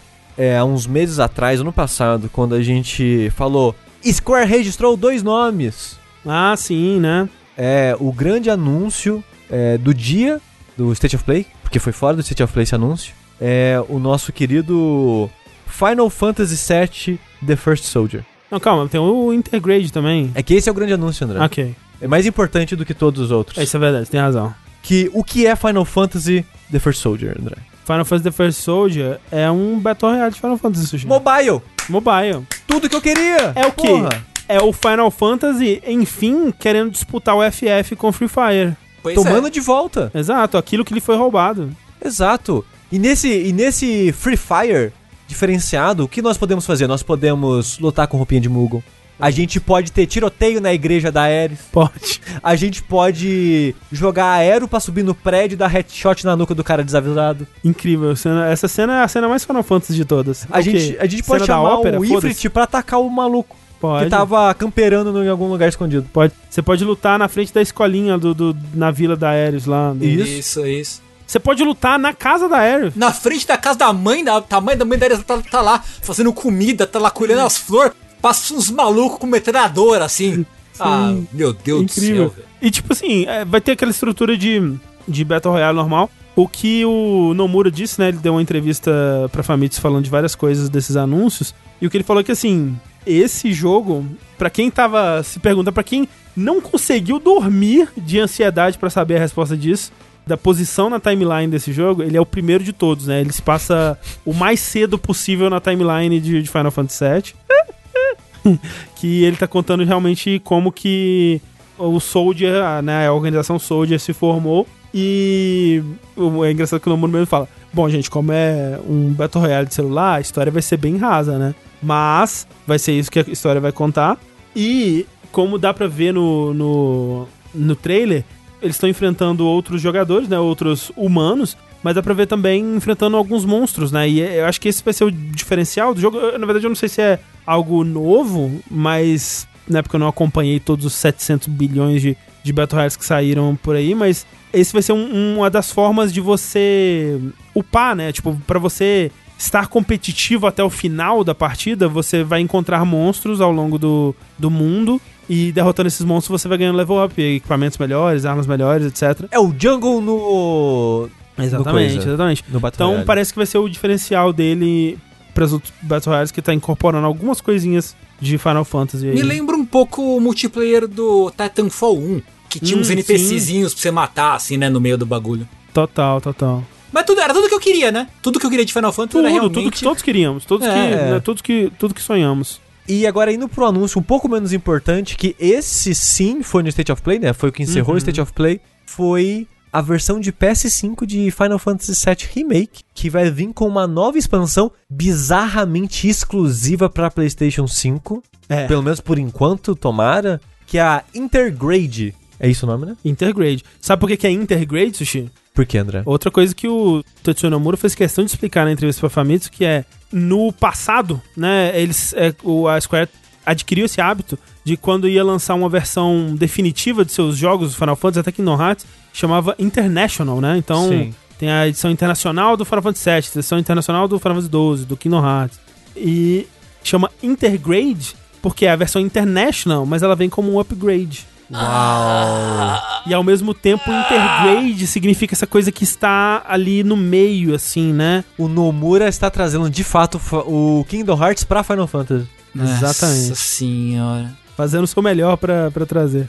O Transfiring Transferring. Transfiring. é o É Transfiring, o transferring de Final de, Fantasy. de uma nova era, exato. Mas o que é a parada, né? Na verdade, o anúncio é isso, né? O que eu falei. Porque o Sim. que eles mostraram foi basicamente é o trailer desse DLC, né? Que aparentemente você vai jogar com a Yuffie e um amiguinho dela acompanhando ela. Enquanto acontecem os acontecimentos principais de Final Fantasy VII Remake. Você já tá ali aí com, jogando com a Yuffie durante, né? Ali em Midgar, testemunhando as coisas acontecendo. Enquanto você vive a sua própria aventurinha com o vilão, aparentemente, o vilão do arco dela sendo um dos vilões de Digi of Cerberus. É, então, é, tem algumas coisas aí, Sushi, olha só. Ah, meu Deus. Porque assim, esse trailer que eles mostraram, né, do, da Yuffie com o amiguinho dela que se chama Sonon. É um, um excelente nome, parabéns, Nomura. É, num Tino Sadame. Esse, esse é o nome dele. Eles estão, é, tipo, a Yuffie, né, o, o lance dela é coletar matéria pra destruir a Shinra, né? Então ela tá em Midgar, ela tá lá pra roubar as matérias e tudo mais. E aí ela se vê envolvida com a- essa célula principal da Avalanche, né? Que a gente fica sabendo, né, no, no jogo principal, né, que o Barrett, a Avalanche, a Avalanche do Barrett, ela é tipo uma, uma célula meio extremista e tal, né? E tem essa outra é, Avalanche principal que é a oficial, digamos assim. E a Yuffie se envolve com essa célula e tem esse cara aí. Que ele é, da Avalanche. É isso. E aí ela se vê nessa, nessa missão com ele. E aí, esse, essa coisa do Wise, ou Vice. Vice, né? Que é o, o- esse vilão aí do Dirge of Cerberus, que eu não sabia que acontecia. Que eu não sabia que existia, né? O Tengu que falou durante lá o. Bonecos be... Digital Cerberus tem bonecos belíssimos, todos eles. Dá pra perceber. Espero que apareçam todos no, no remake eventualmente. Tipo, isso é um, é um pedaço do- do- de, uma, de uma história que já começou a ser introduzida também no, no remake normal, né? Que tem alguns momentos que o Barrett ele cita essa instalação subterrânea debaixo de Midgar e até você chega a ver um pouquinho dela numa ma- side mais pra mission, frente. É, numa missão com o, com o Cloud lá e tal. É o. Como é que chama? O Deep Ground, né? Que é algo que é mais explorado no Dungeon of Cerberus. E até mostra no trailer os soldados de Deep Ground, que são esses caras com armadura meio com. uns- Parece uma coisa meio Tron, né? Uma coisa de neon passando por elas assim. Esses caras são os caras de Deep Ground. Só que o Nomura falou que a- o lance do, do Vice, ele não negou que o Vice vai ser um vilão dessa história, vai aparecer durante a história mesmo. Mas o jeito que ele aparece no trailer é como um boss secreto, que ele, qu- quando mostra ele no trailer, ele tá naquele é, aquele cenário de treinamento. Ah. Então talvez ele só apareça assim, porque eu não sei como é que a, a, a timeline do Dungeon of Cerberus ele acontece muito depois, não é? Eu acho que ele é depois do Advent... Não, ele é antes do Advent Children. Ah, Ele é depois do Final Fantasy VII normal, mas é antes do Advent Children. sei. Porque tem o Rodio tá vivo ainda. É, é um pouco Ah, então não é tão depois quanto eu achei. É, é um pouco depois do, do 7 normal. É porque eu tava pensando, talvez então a timeline nem faça sentido, mas então talvez faça. Mas é. Nessa entrevista, o Nomura ele, ele deixa meio misterioso, assim, quem que vai ser o, o vilão da história da Yuffie. É, mas ele disse que vai ter outro personagem além do, do Vice, que talvez o Vice não seja o principal, assim. Hum. Então fica aí a, o mistério, mas assim, tem os, os carinhas de, de Deep Ground, né? Então alguma coisa talvez tenha aí. E fora isso, tem alguns detalhes, né, nesse anúncio, porque tem um sentimento que o André refletiu durante o anúncio que era: caralho, eles estão fazendo DLC, me dá o- a parte 2, para de Sim. perder tempo com o DLC. Exato. Tem isso, mas a parte mais estranha é: o DLC é só pra quem tem a versão de PS5. Uhum. Aí tem alguns detalhes muito loucos, né? Sim. Porque se você tem a versão tanto física ou digital do de PlayStation 4, você ganha o upgrade grátis pro Final Fantasy VII Remake do de PS5, que não vem com o DLC, porque o DLC você tem que comprar a parte. Ele é um DLC. Aí você, beleza. Aí a Sony esse mês de março tá dando na Plus Final Fantasy VII Remake. Olha aí, resolveu o problema. Pô, os caras são muito legal, velho. Porém, a versão que você vai pegar na Plus de PS4, ela não é, é não tem suporte ao Não te dá upgrade. direito. É, porque pra ter o upgrade você tem que ter comprado a versão de PS4. É. Então, tipo, tem vários pormenores no Final Fantasy VII atual que eu fico, caralho, sério, parece que vocês odeiam os seus consumidores, não é possível. Por que, que o DLC é só PS5? É. Sabe, isso, é- esse é um exemplo. E agora o outro, "Por- por que, que não dá upgrade? Deixa o cara dar upgrade, foda-se! É, tipo, né, caralho, é, a pessoa já vai ter que pagar mais pra comprar o DLC, né? Porque esse upgrade ele não vem com o DLC da Yuffie, né? Pra todo mundo, mesmo que você já tenha a, a versão de PS4 comprada, você vai ter que pagar mais pelo DLC da Yuffie, que eles não disseram o preço ainda, mas sabendo como é a Square, não duvido que seja, sei lá, uns 30, 40 Ah, dólares aí, não. É ah, fácil. por aí, por aí. Tem isso ainda, né? Então é, é- cara, isso, isso é muito zoado.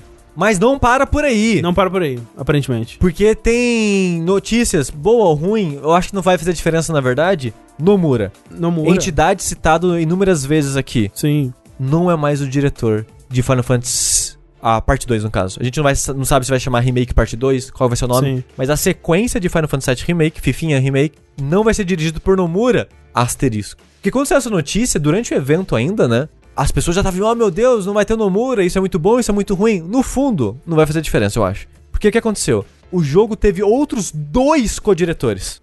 Esses outros dois co-diretores ainda são co-diretores da sequência do remake. E o, e o Nomura agora é diretor criativo, ou seja, ele meio que vai estar fazendo a mesma coisa que ele já fez. É, ele, vai, ele tá supervisionando, né? E eu acho que ele vai ter um pouquinho de supervisão nesses projetos todos aí que foram anunciados. E, É. e ele disse que ele nunca esteve tão ocupado na vida dele, então provavelmente tem outras coisas aí é, sendo feitas também no momento. Mais Kingdom Hearts, né? É, provavelmente mais É, Kingdom Hearts. porque ele agora é produtor criativo do universo cinemático Final Fantasy VII. Isso. Porque tem mais anúncio, André. Não, mas calma aí, antes disso, eu queria falar desse, desse coisa aí da, da, da Yuffie por alguns motivos. Ah, Primeiro que assim, uma coisa que eles mostraram e que ficou mais clara depois no, no- né, nessa entrevista é sobre o combate. Você vai ter esses dois personagens, né? Mas você não vai poder trocar entre eles que nem o, o Final Fantasy VII normal. Você só vai poder dar comandos pro Sonon, né? Você só vai jogar com a Yuffie mesmo. Mas uma outra coisa que eu queria até perguntar pra vocês, o que, que vocês acham que vai acontecer? Porque assim, a Yuffie, ela é uma personagem opcional, né? No, no Final Fantasy VII normal. E assim como o Vincent, né? Sim. E a história do Vincent é, já tem como ligar com essa história da Yuffie que eles estão contando nesse, nesse episódio aí, nesse DLC. E aí fica aquela, aquela questão que até a gente tava se perguntando como que ia rolar a integração dos novos personagens na, na party, né? Porque o 7 Remake normal nunca tem um momento onde você pode escolher quem tá na sua party, né? Você, a história dita quem, quem que vai te acompanhar, né? Em cada momento e tal. E aí a gente ficava pensando, ok, mas nessa parte 2, como é que eles vão fazer isso? Será que vai continuar sendo assim? Ou será que eles vão te dar liberdade pra explorar e, e como é que vai ser e tal? E ficou essa pergunta também de como é que eles vão fazer com esses personagens opcionais, né? Será que dessa forma eles continuam sendo opcionais, eles vão conseguir ser aproveitados e tal? E me bate um receio, ou sei lá, uma, uma impressão de que talvez eles estão dando o lugar ao sol da Yuffie e talvez eles façam o mesmo pro Vincent eventualmente, com o segundo DLC, pra não ter que ter eles na história principal do, dos próximos remakes. Talvez eles apareçam em alguns momentos, talvez eles até você possa colocar ele na sua party, mas eles não vão tipo, participar de cutscenes ou participar ativamente da história e tal, porque eles meio que não têm papel na história principal, né? Por serem opcionais. Então eu acho que eles estão meio que falando assim, ó, já tratamos da Yuffie, já tratamos do Vincent. Não, não, não, não esperem eles na história principal, não. Você acha que é isso? Não Eu- sei. Na minha cabeça era mais pra introduzir esse personagem com mais calma pra você, num, num contexto Pode ser também. mais estendido, digamos assim. Porque quando eu vi o DLC, eu pensei, acho que faz sentido, exatamente como você falou, que eles são opcionais e tal. E meio que sem contexto na história, no geral, né? E eu pensei que aqui era a justificativa de colocar eles no contexto desse mundo e talvez justificar ele na sua parte eventualmente. E quando, sei lá, no próximo é, episódio do remake, você que jogou esse DLC já vai saber um pouco quem é a Yuffie. E o jogo talvez não vai precisar perder tanto tempo assim pode investindo ser, nela. pode ser. E eu acho que o Vincent pode ser meio que a mesma coisa. Ter um DLC prequel dele. Você Ah. meio que talvez encontre ele em Nibelheim, Nibelheim Isso. ainda. Mas você meio que tem um prequel dele de como ele chegou lá, da transformação, experimento que fez com ele, coisas do tipo. Talvez. Não sei. Eu acho, eu tô meio que sushi nessa, assim. Eu acho que é meio que o contrário. Eu acho que eles realmente querem que, né, até pensando numa questão de, de cronograma de lançamento das coisas, tipo, ó, ok, como a parte 2 vai demorar pra sair, a gente bota esses DLCs com ep- episódicos no meio do caminho pra galera aí meio que se saciando, Molhando o bico. né, molhando o bico um pouquinho até chegar lá, né? Então, né, que, que a gente falou, pô, eles vão lançar um episódio da Yuffie aqui, um episódio do Vincent ali, pô, até eles lançam o episódio do Red 13 depois. Pra gente ver, ah, é. como é que foi antes ele ser capturado, não sei o quê, porque a gente não joga com é. ele, né? É.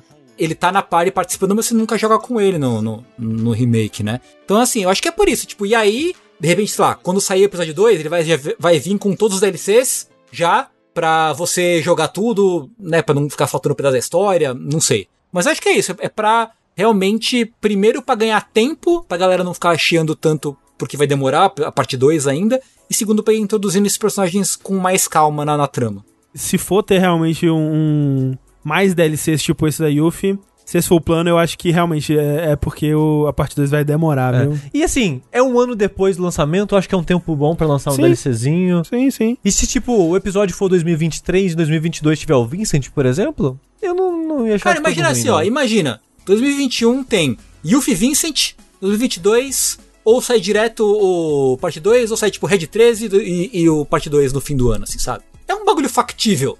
É, eu, eu chutaria parte 2 um 2023, pelo menos, viu? É, eu acho. Parece um bom ano, assim. É. É que a gente não sabe, né? É tão difícil É. porque se você pensar de novo, né? Se você pensar em termos do original, onde o jogo parou, o jogo muda muito, né? No, no- no- no- na versão original. Sim, e como, como é que eles vão fazer? Se eles vão representar a mesma coisa? Se vão. Enfim, é, é muito difícil saber. É muito difícil. E eu acho, Tengu, que um, um sinal aí de, do que, que a gente pode esperar de uma parte 2, e, e acho que condiz muito com o que a gente discutiu lá no nosso podcast sobre Final Fantasy VII Remake, que corrobora o fato de que talvez eles façam uma coisa completamente diferente, é o próximo anúncio, né, Steve? Exatamente. Esse anúncio, eu fico puto, porque eu queria gostar dele. porque o outro nome, né, outra marca aí que a Square licenciou no final do ano passado foi a Ever Crisis, que aí a gente voltou naquela teoria no, do A, ABCD Crisis. Sim, sim. É, não Crisis, mas é, é, as- os, é, os lançamentos estendidos, spin-offs de Final Fantasy VII era né, o After Crisis, Before Crisis, Crisis Core, Não, é Advent, o AC é Advent Children. a Advent Children, É Advent Children. É, é Advent Children, isso. Ok. isso. Advent Children. tem o Digi of Cerberus, DC, DC. e o Ever Crisis, esse. Esse, é. E a gente ficou tipo, oh, o que que vai ser? Aham. EC, o que, que vai ser? Hã? É. e a ideia é tipo, quando você vê o vídeo, você pensa, que tá acontecendo? Eu não tô entendendo. Cara, eu fiquei muito confuso, velho. tipo, é. Porque você pensa, a Square está fazendo um remake de Final Fantasy VII. De novo. chamado Final Fantasy VII Remake. Aí ela pensa, por que não fazer um segundo remake ao mesmo tempo? Exatamente. Aí o que, que, é o Ever- que, que é o Ever Crisis? O Ever Crisis, ele é um jogo mobile, pelo menos a princípio, né? Só falaram mobile, onde você vai testemunhar de maneira episódica Uhum, uhum. toda a história do universo estendido de Final Fantasy VII. É o que eles E chamam do Compilation of Final Fantasy VII. É, que eles até mostram o logo daquele do Before Crisis. É, então eles mostram todos os logos. Eles mostram Digi Before Crisis, Cerberus. mostram Advent Children, que nunca foi um jogo, né? É bom É. notar aqui. E o que mostrou de gameplay foi o comecinho, né, do Final Fantasy VII e um pedacinho do Crisis Core. Só pra você ter aquele gostinho de, eita caralho, vai ter o Crisis Core aqui. É, mostra o Zack em, em cima do trem, né? Exato. E toda a parte de, de gameplay, que foi. Não de gameplay, mas da, da parte da historinha, né? Das cutscenes, num estilinho Final Fantasy VII original. É, porque a câmera é de cima, né? A câmera é até assim. Nas O- cenas a- que eles estão mostrando do, do Final Fantasy VII, até os cenários são meio que no mesmo ângulo. E isso que é muito doido, porque assim, não são os cenários do jogo original e não são os cenários do remake. É um novo trabalho, assim, tipo, até o- os bonecos são é, uns, uns, uns bichinhos mais chibi, assim, mas não são os polígonos do, do Final Fantasy VII original, né? Tipo, quando você vai pra luta, até ali na luta são os modelos do, do remake, né? É, e a, a luta, ela tem a cara do remake, assim, eles pegaram as lutas do remake e Simplificaram pra rodar ali no celular. simplificaram tal. e, tipo, deixaram em turno e tal, né? É aquela coisa de, na verdade, de, de habilidade com cooldown, aquela coisa É, é, toda. Exato, os personagens ficam atacando sozinho no auto-attack, Isso. enquanto você enche um ATB, igual era antigamente, e é também no remake, Uhum, e você tem ataques especiais que vão gastar X barras desses ATB que você tem. sim. A parada é, é gacha. Eles não falaram ainda, mas eu boto minha mão na fogueira aqui. Ô, louco, ô, Essa louco. porra é gacha. É, A, tem Squ- alguns... a Square já fez isso de história do universo de Final Fantasy em gacha antes, André. Já É. tem isso. Tem mesmo. E tá a porra da Ares no trailer, mostra a Ares enfrentando o escorpião no começo do jogo. Mostra. E tipo, summonando o Ifrit e o Leviatã enfrentando o escorpião. Essa porra é gacha pra caralho. E sabe que vai ser muito louco isso? Porque você vai. Ele vai ser episódico, né? Então ele vai lançar aos poucos Final Fantasy VII até concluir. E depois ir espalhando, né, pros spin-offs. É, sei eles lá. falaram como- que vai ser um episódio por mês, mas eu não acho que é tipo um episódio é Final Fantasy VII, outro episódio é Crisis Core. Não vai ser Não, isso é- nem fudendo. Eu acho que eles vão concluir arcos e indo pros próximos. Faz mais sentido na minha cabeça Aham, isso. aham. E o que me desgraça é que você vai, tipo, tô seguindo aqui, beleza. Eu, vamos dizer que eu nunca joguei o Crisis Core. Tô aqui com eles, acompanhando a história do Zack, fazendo suas aventuras. Vai pra luta, eu tô tipo com o Barrett, Red 13 e a Ares, Sim. sabe? Tipo, ser umas paradas muito louca. É, assim, eu-. Tipo, eu, eu acho a ideia interessante no sentido de. Pô, que legal você ter um lugar pra ter toda essa história original, né, do É. Final Fantasy VII compilada de uma forma acessível, porque hoje em dia, tipo, velho, se eu quero jogar o Before Crisis, assim, não tem como, né, porque ele saiu pra celular no Japão, sabe? É, o Crisis Core mesmo é, é aquilo que a gente falou, né, que a gente até terminou a live assistindo um vídeo do Gact é, fazendo exercício de dedo, né? Mas é porque o Crisis Core ele nunca foi portado, supostamente, porque teriam que relicenciar o Gact, que é um, um popstar japonês, um rockstar japonês aí, que faz o Genesis, né? Faz a voz e a, a- a aparência do personagem Genesis no. A Ares versus. Sephiroth, a última luta, porque você vai estar com ela na party. Não, do vai gacha. ser. A última luta vai ser. Tipo, Lightning versus Sephiroth, porque você conseguiu pegar É, o gacha. Zidane e o Vice. Isso. Vai ser a, a Lightning de Natal contra o Sephiroth da praia, com a bola de ar, assim, com a bermuda e bola de praia, tá ligado? Vo- vocês que estão achando que esse jogo não vai ser gacha, vocês são muito inocentes. Eu queria muito que não fosse. Eu tenho Porque- uma inocência no meu coração. Por- porque, e que o André falou, esse pacote de você ver tudo amarradinho, bonitinho e juntinho. E a estética não tá feia, sabe? Não, tá bonitinho, Não tá bonitinho. feio. Então, tipo, caralho, eu ficaria feliz pra cacete. Mas não vai ser, gente. Pelo amor de Deus, o jogo é exclusivo de mobile com a Ares. O que, me, o que me faz acreditar nisso é a Ares ali naquela batalha. Ô, então, então, que tal uma apostinha? aí? Que, que tal vocês apostarem isso aí? Que não, a gente já tem uma não, aposta não, lá. não, não, já, já é. Já A uma, gente- uma a aposta gente- por vez só, uma A aposta gente por Tá tem bom, que traçar tá um limite bom. em algum lugar, tem que bom. controlar esse vício aí, mas é gacha. Tá bom. Mas assim, é, fica aí a outra dúvida também, é...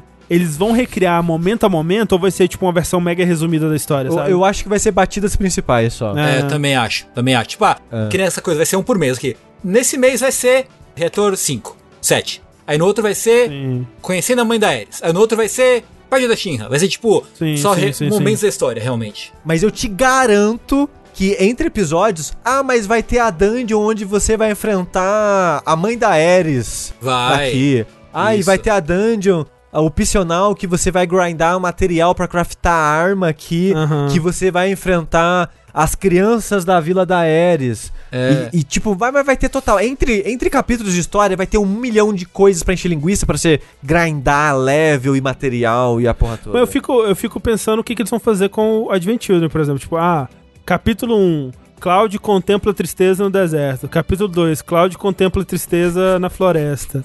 Capítulo 3, Cloud contempla tristeza no laguinho que a Ares morreu. Tipo, acho que é isso, né? É. Vincent contempla a tristeza com a sua capa de veludo vermelha maravilhosa. né?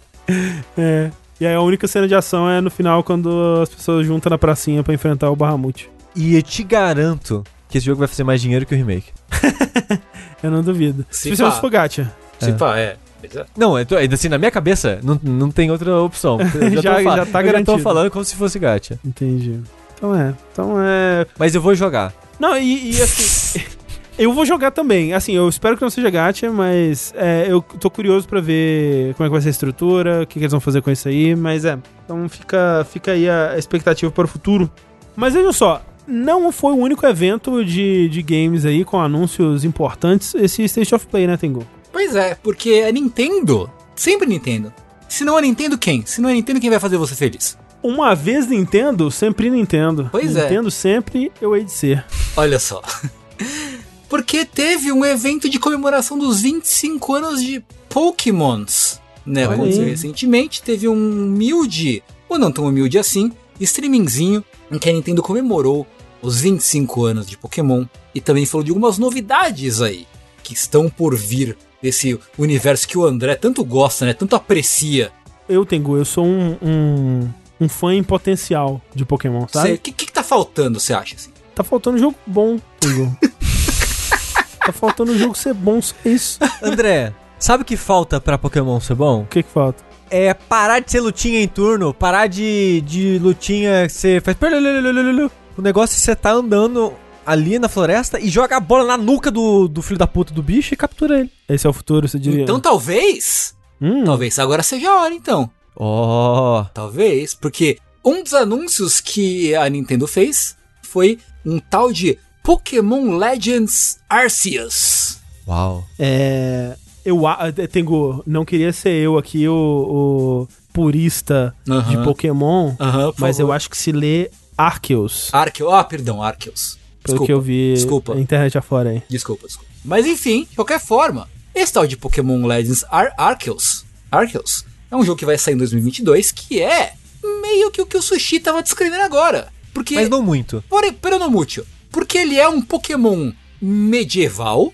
Ele tem Pokébolas de madeira. Ou algo próximo Eu- disso, que é bem curioso. Eu gostei do design, que a Pokébola que a gente tem hoje em dia é como se fosse uma parada mega high-tech, né? E Ah, meio sim, mágica, né? E essa é como se fosse feita de, de uma noz, parece que é feita de uma noz É, de né, madeira, es- esculpida, É. assim. É, E o botãozinho no meio, como é algo mais antigo, é como se fosse um fecho tipo de mala Uhum, das uhum. laterais, assim. Eu achei muito, muito bonitinha, É bonitinho essa a Pokébola. bonitinho, é, bonitinho. pois é. E aí, é, a- o que mostraram, né? Parece aquele, aquela, aquelas porções de mundo aberto do Pokémon Sword and Shield, né? Em que você anda em um Sim, campo aberto. Wild Areas, né? né? E você vê os bichinhos andando. E aí, é uma coisa que eu, eu acho que não tinha no Sword and Shield, que você pode, de fato, pegar, né? Você vai lá se esgueirando pelo matinho, pega sua Pokébola e mete bolada na nuca do bicho da puta, igual o Sushi falou, né? Pra, pra capturar. Desavisadíssimo o bicho, coitado. Olha aí, eu tô, não sei se o chat tá zoando com a minha cara, mas falaram, na lore as Pokébolas são feitas de apricorns, que é uma noz. Que eu esqueci a tradução qual que é agora, mas... É, e tem isso, né? Tem isso. Então, assim, mostraram um pouco, né? O jogo, no primeiro trailer que eles mostraram, que é um trailer curto, não mostra tanta coisa assim. Tem pokémons de várias é, gerações, apesar de parece que ele se passa numa versão meio medieval de Sinnoh, né? Uhum, Eles é mostram mesmo. os protagonistas, né? O menino e a menina de Sinnoh ali andando pelos, pelos campos verdejantes do norte do continente de Pokémon ali, onde se passa o, Japão do mundo de Pokémon, né? Com a mesma performance sofrível do Sword and Shield, né? Um bagulho meio triste, assim, realmente. O frame É, então esse que é o lance, né? né? É meio triste, assim. É, é- é assim, é, esse jogo é- é- ele tá sendo desenvolvido por ninguém mais, ninguém menos que a própria Game Freak mesmo. E é aquela coisa meio, meio deprimente, assim, né? É, é foda, porque assim, a gente sabe que o Switch ele é um console, né, que tem suas, suas possibilidades aí limitadas, né? Mas é triste porque a Nintendo está a todo passo ali é, mostrando que dá pra fazer melhor, né? Então, no- se a gente vê um Zelda é, Breath of the Wild, a gente pensa, porra, dava pra fazer um negócio. E é triste, porque você vê um mundo completamente vazio, assim, tipo, mesmo na distância, né? O draw distance é muito limitado, umas arvorezinhas assim. Tem uma cena onde eles tentam fazer aquela aquela tomada do menino na montanha e a câmera acompanha, tipo no Breath of the Wild, sabe? uhum, Ele uhum. corre até a montanha e para Sim. e a câmera continua assim. E se você compara os dois, velho, parecem jogos de gerações completamente diferentes, assim. E isso que é quatro anos depois. Exatamente, tipo, a florestinha desse jogo, assim, é tipo quatro árvores, assim, iguais, uma do lado da E outra. é foda, porque, tipo, esse é o Pokémon que todo mundo quer faz muito tempo. Né? Sim, tipo, é, é, o, exato. é o Pokémon dos sonhos da galera. Faz uma cota. É, é, e eu fico conflitado quanto a isso, porque, tipo, é o Pokémon que meio que eu. é, não, não necessariamente, tipo, um Pokémon de mundo aberto, mas. E fique, que fique claro que esse não é um Pokémon da linha principal, né? E, e a, É. a, a série Pokémon sempre experimentou fora da linha principal com outras coisas. Você tem outros Pokémons mais volta, voltados num, pra história, tipo aquele. Como que chama? Game of Darkness, né? Uma coisa assim. Pokémon XD lá do GameCube, né? Isso, então tinha, eles, eles já fizeram coisas assim antes, né? De, de experimentar fora do- do- da mecânica principal. Mas é um experimento que muito me interessa, sabe? Deles começarem a, a repensar essas coisas e, caso dê certo aqui, algumas dessas coisas podem, poderiam ser incorporadas nos jogos principais e tal. Mas Primeiro que assim, eu fui ver é, alguns vídeos, né, da reação do, do pessoal do, do- da fanbase aí do Pokémon pra ver o que, que tava acontecendo, o que, que eles estavam achando, né, do, do- desse jogo. E primeiro que é muito curioso, porque tem uma, um pessoal que tá reagindo muito negativamente, justamente por ser diferente, né? Então, tipo, É que o fã de Pokémon, ele gosta de algo muito específico. é, tipo, né? o pessoal já fala assim, ah, vai se passar no passado, né? Então é. E até eu vi um vídeo de um, de um cara tentando apontar quando que se passa realmente, porque muita gente falou, ah, deve ser tipo Japão feudal e tal. Mas o cara falou, não, porque essas roupas e é, na, na, na tela mostra uma lâmpada de querosene É, e não é- sei o é- que lá. é a época do Kimetsu. Que ali é que É. a era vitoriana, só que no, no Japão, né? É, tipo isso, é, é 1800 e alguma coisa assim, sabe? Supostamente. E muita gente já fala assim: ah, não vai ter, sei lá, não, não- ainda não existem treinadores, ainda não existem ginásios, ainda não existem. é, não existe liga Pokémon ainda. Então, tipo, não, não, não quero jogar, porque tem, não tem as coisas que eu vou pra um, pra um jogo de Pokémon pra ter, que é ser o ser do- dos mestres o melhor, né? Então, assim, tem, tem um pessoal que tá rejeitando por conta disso, por conta de ser diferente. Então, realmente, o, o fã de Pokémon, é, é, no geral, ele quer uma coisa muito específica. Mas o que eles mostraram aqui é, é, é foda porque é triste, né? Então você vê, tipo, esse mundo que parece tão desinteressante, né? É, tipo, eles falam na, na, na- na narração: ah, essa vila que as pessoas vêm e vão e tal. E quando mostra a vila vazia de É que já tudo, foi, assim. entendeu? É, já Elas foram, né? Já vieram e já, já foram.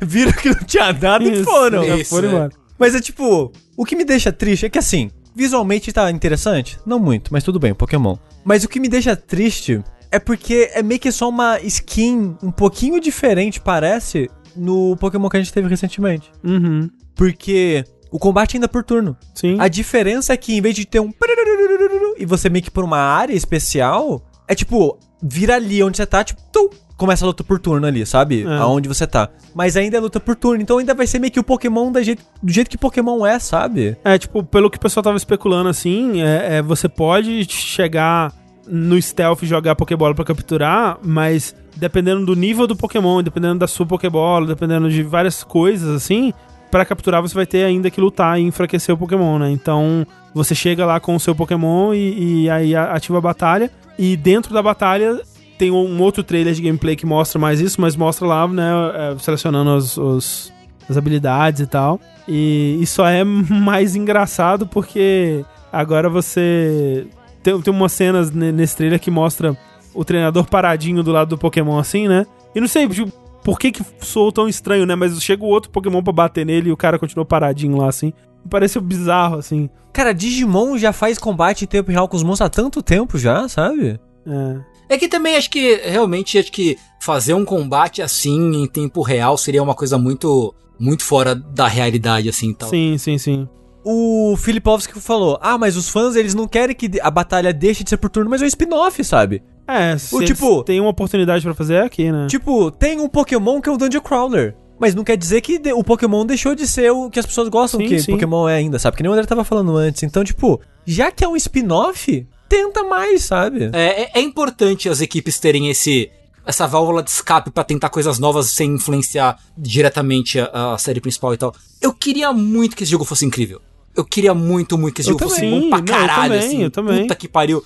Deu certo, rodou liso, é divertido e, porra, vai dar pra pegar várias ideias da hora e botar e aplicar isso na, na série principal e tal. Eu quero muito, sim. Eu, eu acho que não vai ser, mas eu, mas eu quero muito que seja, assim.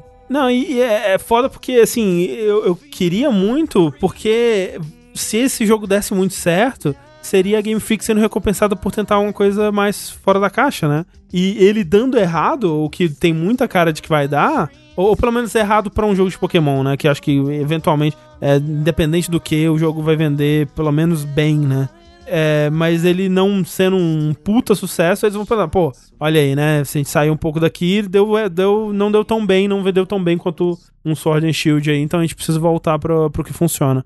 E, e isso é triste, assim. Mas então eu torço, eu torço muito pra que. para que seja bom, porque eu quero ver eles tentando mais coisas, sabe? Tipo, eu ainda tenho aquela sensação de que o problema é a Game Freak, sabe? Porque quando você vê o, o Pokémon Snap lá, tudo bem, é outra escala, né? Pokémon Snap é, são cenários muito fechadinhos, assim. Sem combate. Então. Sem combate, muito menos complexo, né? Mas até em questão de, de direção de arte mesmo, sabe? É um jogo muito mais agradável aos olhos, assim. Esse trailer, ele tem muitos problemas técnicos, né? Quando você vê o Pokémon à distância se movimentando a 3 FPS, é muito É deprimente. triste, é triste. E a distância nem é tão longe, não. Nem é tão longe. É. Mas eu acho que mais do que isso, ele é feio num, num sentido artístico também, sabe? É, você tem algumas cenas, assim, onde você vê uns cenários com composição mais interessante, assim, de, de, de cores, de geografia, assim. Mas no geral parece, sabe, aquele cenário gerado a- é, aleatoriamente pela Unreal, sabe? Pra você começar assim, Unreal, me gera um terreno aqui, sabe? É, era o medo que tinha, sei lá, do Zelda ser mundo aberto e ser um mundo desinteressante, Isso, né? isso. E tipo, ah, não, nossa, não, tem um design nesse mundo. É, E, e provavelmente tem um nesse, mas parece um design talvez, talvez tenha. Tomara que tenha, né? Tomara que seja um, Tomara que tenha um motivo pra ele ser mundo aberto, né? Tomara É, vai que ter seja Korok. um. É isso. É, vai, Vai ser- ter Shrine. vai ter sentimentos de Korok. Enfim. Mas não foi o único anúncio, né, de Pokémon. Não foi, não foi. Por quê? Também foi anunciado, né? Para surpresa de absolutamente ninguém, é, a Nintendo anunciou que vai ter sim remake de Diamond e Pearl. Olha só, ainda para esse ano, vamos ter Pokémon Brilliant Diamond e Pokémon Shining Pearl para Nintendo Switch, ah, saindo no, no fim desse ano, no fim de 2021. E aí um, um jogo bem, parece bem menos, menos, menos ambicioso, né? Uma coisa mais, ele, ele até lembra um pouquinho o remake do Zelda Link's Awakening que saiu, né, no, no ano passado, aí, no retrasado, pro Switch, mas sem, sem um quinto do charme. E, É. e aí a gente vê de novo a Nintendo fudendo a- o Pokémon, né? A Pokémon Company, porque, né, você olha pro, pro Arceus lá e aí tem Breath of the Wild. Você olha pra esse e tem Link's Awakening. Aí você fica, opa... Porque, tudo bem que também, de novo, nesse caso, Link's Awakening também é um jogo menos é, ambicioso, talvez menos... Não sei se menos ambicioso, mas pelo menos menor, né? Tipo, Pokémon ele vai ter mais assets, vai ter mais mundo e tal, né? Pelo menos talvez. Talvez é uma desculpa que alguém poderia dar, né? Porque que ele não é tão bonito. Mas, de novo, vai mais do que a parte técnica, né? Vai É, é. o charme, a direção de arte. Tipo, o Bruno, né? O, o Bruno, Bruno Artista, que fez nossas várias artes pra gente aí, o Bruno Freire. Ele fez um tweet que, que irritou ali, que ele, ele pegou, olha, o bonequinho do Bud Poke do Orkut. Que é igual, velho. É o Bud Poke total, assim. É, é tipo, os bonequinhos em movimento quando você tá andando na cidade e é visto de cima, e parece que eles foram feitos pra ser visto assim, Aham, aham. não incomoda muito. Mas durante as cutscenezinhas, que vocês vê eles mais na horizontal assim, é feio. E a parada é que nem é tecnicamente feio. É tipo, é o Isso, design é, feio, sabe? Sim. Porque tecnicamente tá, tipo, bonitinho, no geral, assim, sabe? Porque, tipo, até na batalha, quando tá na batalha, é meio que um, um, um gra- um gráfico mais, tipo, Sword and Shield, assim. Mas hum, não é, mas não é. Qu- Quando você vê o próprio Pokémon Let's Go, né, que é meio que um remake da primeira geração, é tão mais bonito, Sushi. É? Tão mais bonito. Ah, então já não sei. E, e, assim, o, o Let's Go, ele é meio que um, um Pokémon clássico, né? Tipo, a única coisa que ele muda é como funciona o combate, né? Mas não é uma por limitação técnica que ele não faz o combate no estilo clássico, né? Sim, sim, Mas, sim, nossa, É, é outro nível. O Let's Go é muito mais bonito. Queria ter até separado um vídeo aqui pra mostrar lado a lado, porque... É, é indo de memória, pra mim, assim, pareceu, mas... é. né? É, mas tá, também tá bem, bem tristinho, né? Esse. esse... Tá eu, eu não sei porquê. Eu não sei porquê que Pokémon é tão judiado assim. A gente, É. a gente já conversou sobre isso antes. A gente teve, discuti- teve essa discussão. Tipo, Uhum. qual é o problema? Falta de dinheiro não é. Falta de dinheiro, não é? De tempo também não, eu acho. Esse, pelo menos, nem dá pra culpar Game Freak, né? Quem tá fazendo ele é... É a Ilka, né? Que foi quem fez o, Ilka. o Pokémon Home. Isso, exatamente. É pessoal, as pessoas não são competentes o bastante. Eu não sei, Eles não que, eles deliberadamente não querem fazer um bagulho mais, né, que- querem fazer o bagulho a toque de caixa mesmo e foda-se. Qual é o problema? Será que é isso? Será que é porque eles sabem que de qualquer forma vai vender? Será que é isso? Talvez, não Porque sei. parece uma forma muito cínica de olhar pras coisas. É? Não- então. Não gostaria de acreditar nisso. Pois é, ainda mais, ainda mais se, se falando de uma, de uma marca que é relacionada à Nintendo, né, que é uma empresa que Exato. tudo bem né? que ela faz várias coisas questionáveis. Não, sim, mas em questão de qualidade. Exato. eles- Exato, Ah. exato. Tipo, tudo que ela é questionável em negócio, ela é cuidadosa e, e, e tem essa, essa, esse preciosismo na hora de fazer os jogos. de Sim, modo sim. geral, né? É. E o Pokémon não. Pokémon é meio foda-se, assim, sabe? Sendo que É é, uma das maiores marcas da casa, né? Tudo bem que Pokémon é Pokémon Company, que é uma outra coisa, mas, tipo, é relacionado à Nintendo também. É, Sim. ela é um terço da parada, né? Esse remake, ele entra também, assim, eu tava comparando mentalmente, assim, com as paradas da Resident Evil, no sentido de que quando você vai chegando ali pro Resident Evil 4, 5 e tal, fica meio que assim, mas pra que, que você vai fazer um remake desses jogos? Eles ainda são é, modernos, né? Tipo, eles, né, eles ficaram um pouco pra trás, mas eles não são como o 1 e o 2, que são jogos que se beneficiam muito de um remake, né? Ou Final Fantasy VII, por exemplo, né? E esse, eu acho que é um pouco isso também.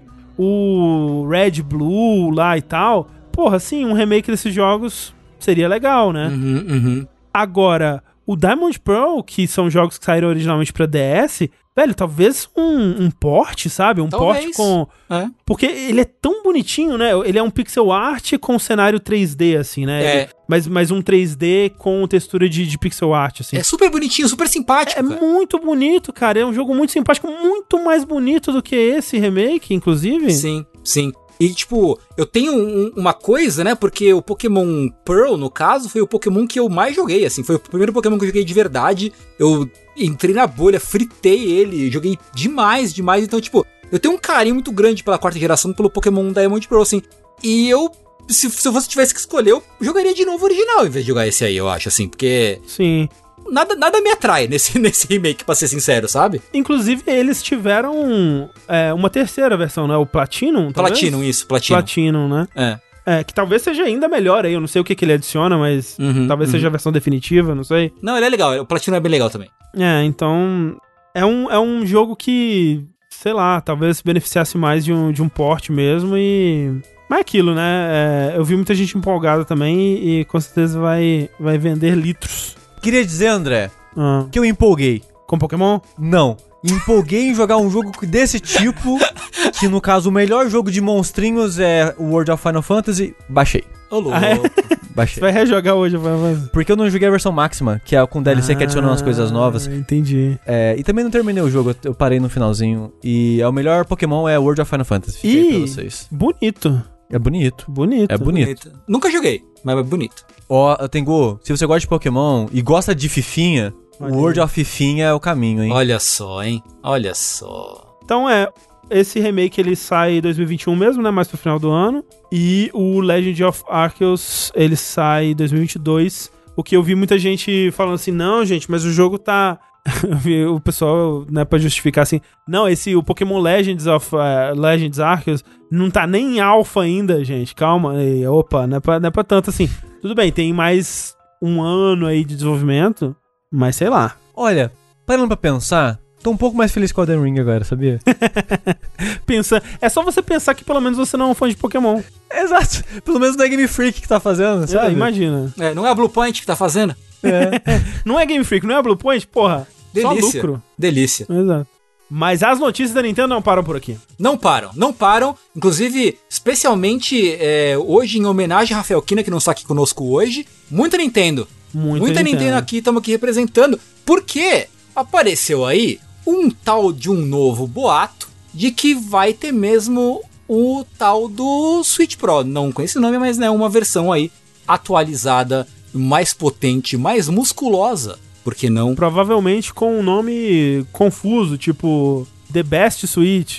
Isso. Switch X. Switch X. Isso. Tudo junto. Switch Switch com um no lugar do, do I, né? Isso. Uma coisa Não, com um 2 no lugar do I, só pra, tipo, com um 2 no lugar do S, sabe? Twitch. Twi- Twitch. Twitch. É o tchu- é o- aí, aí, fudeu com o side-screen. Fudeu.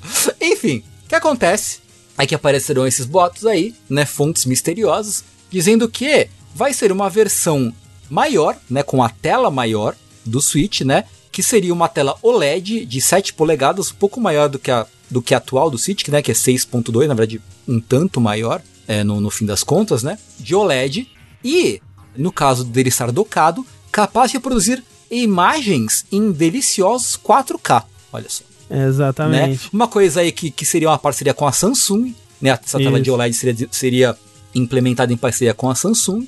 E supostamente, segundo especialistas da área, que, que dizem que realmente se, se colocarem tela- essa tela de OLED aí no, no Switch, ele consumiria menos bateria, o que é uma coisa boa, e teria supostamente um maior contraste, então dando uma qualidade melhor de imagem e também um tempo de resposta mais rápida na questão dos controles. É, ninguém diz nada, ninguém confirma nada, ninguém nega nada, né? Mas não é de hoje que existem boatos que o Switch vai ganhar uma versão Pro mais potente em breve, em algum momento aí no futuro. A minha dúvida com esse Switch, hum. Tengu, é a seguinte.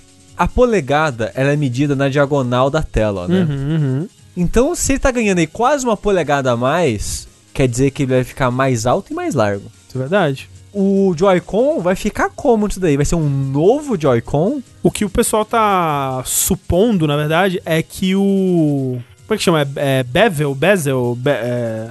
A bordinha que não, é, não tem tela no Switch. Sei, sei, sei. Ela sei, diminua. Tipo, ah. ela. O Switch em si ele não vai crescer tanto em tamanho, mas a bordinha da tela ali, o bezel, isso aí, é, vai. vai ficar menor, né? Ok, faz, faz sentido. Faz sentido. Porque o OLED, ela tem essa parada, né? Porque a, a TV, minha atual TV no quarto, ela é de OLED e ela é assustador, assustadoramente fina e quase. E não tem basicamente é, nada tem borda, de, de, contorno nela, uhum. assim. Então, eu acho que pode ser uma parada dessas mesmo. Não, é. bem pensado. E aí, assim, algumas coisas aí que, tipo, isso que o Tengu tava falando, né? Que esses rumores não são de hoje, né? E são meio que a mesma pessoa, né? Que é o Takashi Mochizuki lá da Bloomberg, que tá reportando essas mesmas coisas repetidas vezes, né? E com as mesmas fontes. Então é aquilo. Não tem como, né, velho? Tipo, agora os caras deram um detalhe aí da tela e da parceria com a Samsung. Uhum. Essa porra tá rolando, tipo, e vai rolar esse ano, pelo que eles disseram, né? Mais pro final do ano. Tipo, a data. Ah, eles estão para começar em julho a produzir com uma, uma, uma, previsão de um milhão de unidades por mês, né? para poder já ter um estoque ali bom pro. E lá sai ali no, no, Thanksgiving, né? No, no, na ação de graças ali no fim, finzinho de novembro, né? Exatamente. E aí outra coisa é que já lima a minha possibilidade ali que eu tinha chutado, que o upgrade ele viria na base do Switch, né? Que eu tinha suposto, né, tirado do meu cu essa informação de que talvez, obviamente, pro Switch rodar 4K, isso não vem com a tela, né? A tela ainda vai ser 720p no corpo do console mesmo. Mas para rodar em 4K, ele obviamente precisa de é, novo hardware, né? Então alguma coisa nova aí vai vir também, sei lá se vai ser processador, placa de vídeo, provavelmente os dois, e vão vir mais potentes. Cara, eu, eu não sei o que, que vai ser isso, sabe? É. Porque ele vai ser um novo console? Ele vai ser um console de mid-tier, tipo um, um PS4 Pro? Eu acho que é isso. Porque o Switch, ele mal roda em 1080p as coisas, gente. Sim, sim. E essa parada que vai rodar jogo em 4K vai ser tipo um jogo e o resto vai rodar em 1080p, né? Porque não é possível. É, tipo... então, eu fico pensando como é que vai ser isso para jogo antigo. Tipo, vai ser caso a caso, eles vão ter que lançar um update pro Breath of the Wild, por exemplo, ele rodar em 4K. Talvez. Ou. Ou lançar uma ou, nova versão por 60 dólares. Que tal? Exato, ou isso. Ou, ou, então eles vão, sei lá, tem uma magia ali que já converte a maioria dos jogos. Falaram ali de DLSS, mas isso tem que ser implementado no jogo e não no console. É, tem que ser por jogo, né, DLSS. É. DLSS. Então, tipo... É, então é tipo, talvez seja aquela coisa de, ah, só os jogos que saírem daqui pra frente vão ser 4K e os outros vão ser 720p ou 1080p. Mas fica aí que com certeza vai vir um hardware novo mesmo, né? Então fica ah, vários outros questionamentos aí, tipo, como é que vai ser o uso de bateria, sabe? Porque vai ser um hardware muito mais potente, como é que vai ser para resfriar isso? Será que ele vai ser maior para ter um heatsink maior? Como é que vai ser a relação entre jogos novos e hardware velho, né? Porque a Nintendo isso. já fez isso no 3DS. Eu convido o ouvinte a tentar jogar uns jogos mais 9 3DS, no 3DS Vanilla é triste, assim. Tenta rodar o Hyrule Warriors de 3DS num 3DS Vanilla para você ver o que, que é tristeza no seu coração. É, é, deprimente, assim, deprimente. Então tem que ver como é que vai ser isso aí. É, fica aí várias, várias questões de como que eles vão tratar isso. É... Conhecendo a Nintendo, acho que da pior forma possível, provavelmente. Provavelmente vai ser só para alguns jogos, upgrades pagos, enfim. Nintendo! Fica aí pelo menos a esperança de que ele lance com algum grande jogo, né? Tipo, talvez o Zeldinha. Acho que, ó. Acho que foi você que especulou isso uma vez e eu acho que vai ser isso. Agora eu acho que vai ser isso aí mesmo, viu? É. Vai sair o Zeldinha com um novo coisa. Fiquemos na torcida. De não ser uma versão muito importante ou necessária, porque eu não quero comprar um novo console. Principalmente da Nintendo. Um jogo que não adianta mais ficar na torcida é Anthem. Olha só. a gente, né, como, como comentado no último verso de notícias, né, a gente estava falando lá sobre como que a BioWare é, teria em breve a resposta sobre o desenvolvimento contínuo, continuado de, de Anthem ou não, né, da EA. E ela teve essa resposta, e a resposta é: para com essa porra, vai fazer Dragon Age Mass Effect. larga, larga desse osso aí. E então eles estão encerrando o desenvolvimento em Anthem, né? O, o, que viria a ser aí o Anthem Next, que seria essa versão retrabalhada do jogo, corrigindo os problemas e refazendo, né, toda a progressão e toda a seria meio que o que No Man's Sky passou, né? E outros jogos aí fizeram coisas parecidas também, mas não vai rolar mais. Eles vão ainda manter os servidores online, né, para todas as pessoas que estão sedentas aí por continuar jogando Anthem. Fiquem tranquilos, vocês ainda vão poder jogar bastante Anthem. E eles disseram assim: Desenvolver jogos é difícil. Decisões como essa não são fáceis. De agora em diante, nos focaremos, enquanto estúdio, em fortalecer os próximos Dragon Age e Mass Effect, enquanto continuamos a prover atualizações de qualidade a Star Wars The Old Republic. O que me assusta muito é que Star Wars The Old Republic ainda recebe atualizações de qualidade. Loucura, né? Loucura. Doideira. Doideira demais. E eles justificaram falando, né, que muito disso foi por conta da,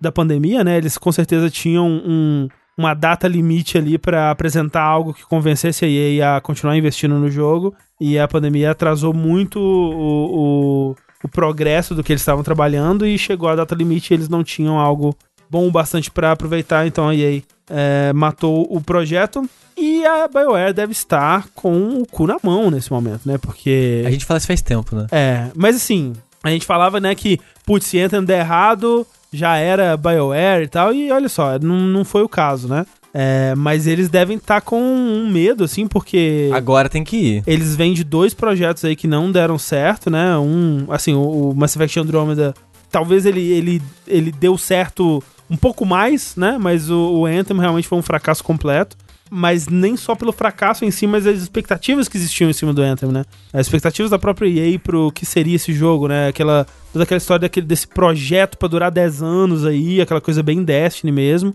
E, né, não durou nenhum ano, não durou, sei lá, nem três meses, eu acho. Morreu bem rápido o Anthem, né? Bem, bem rápido.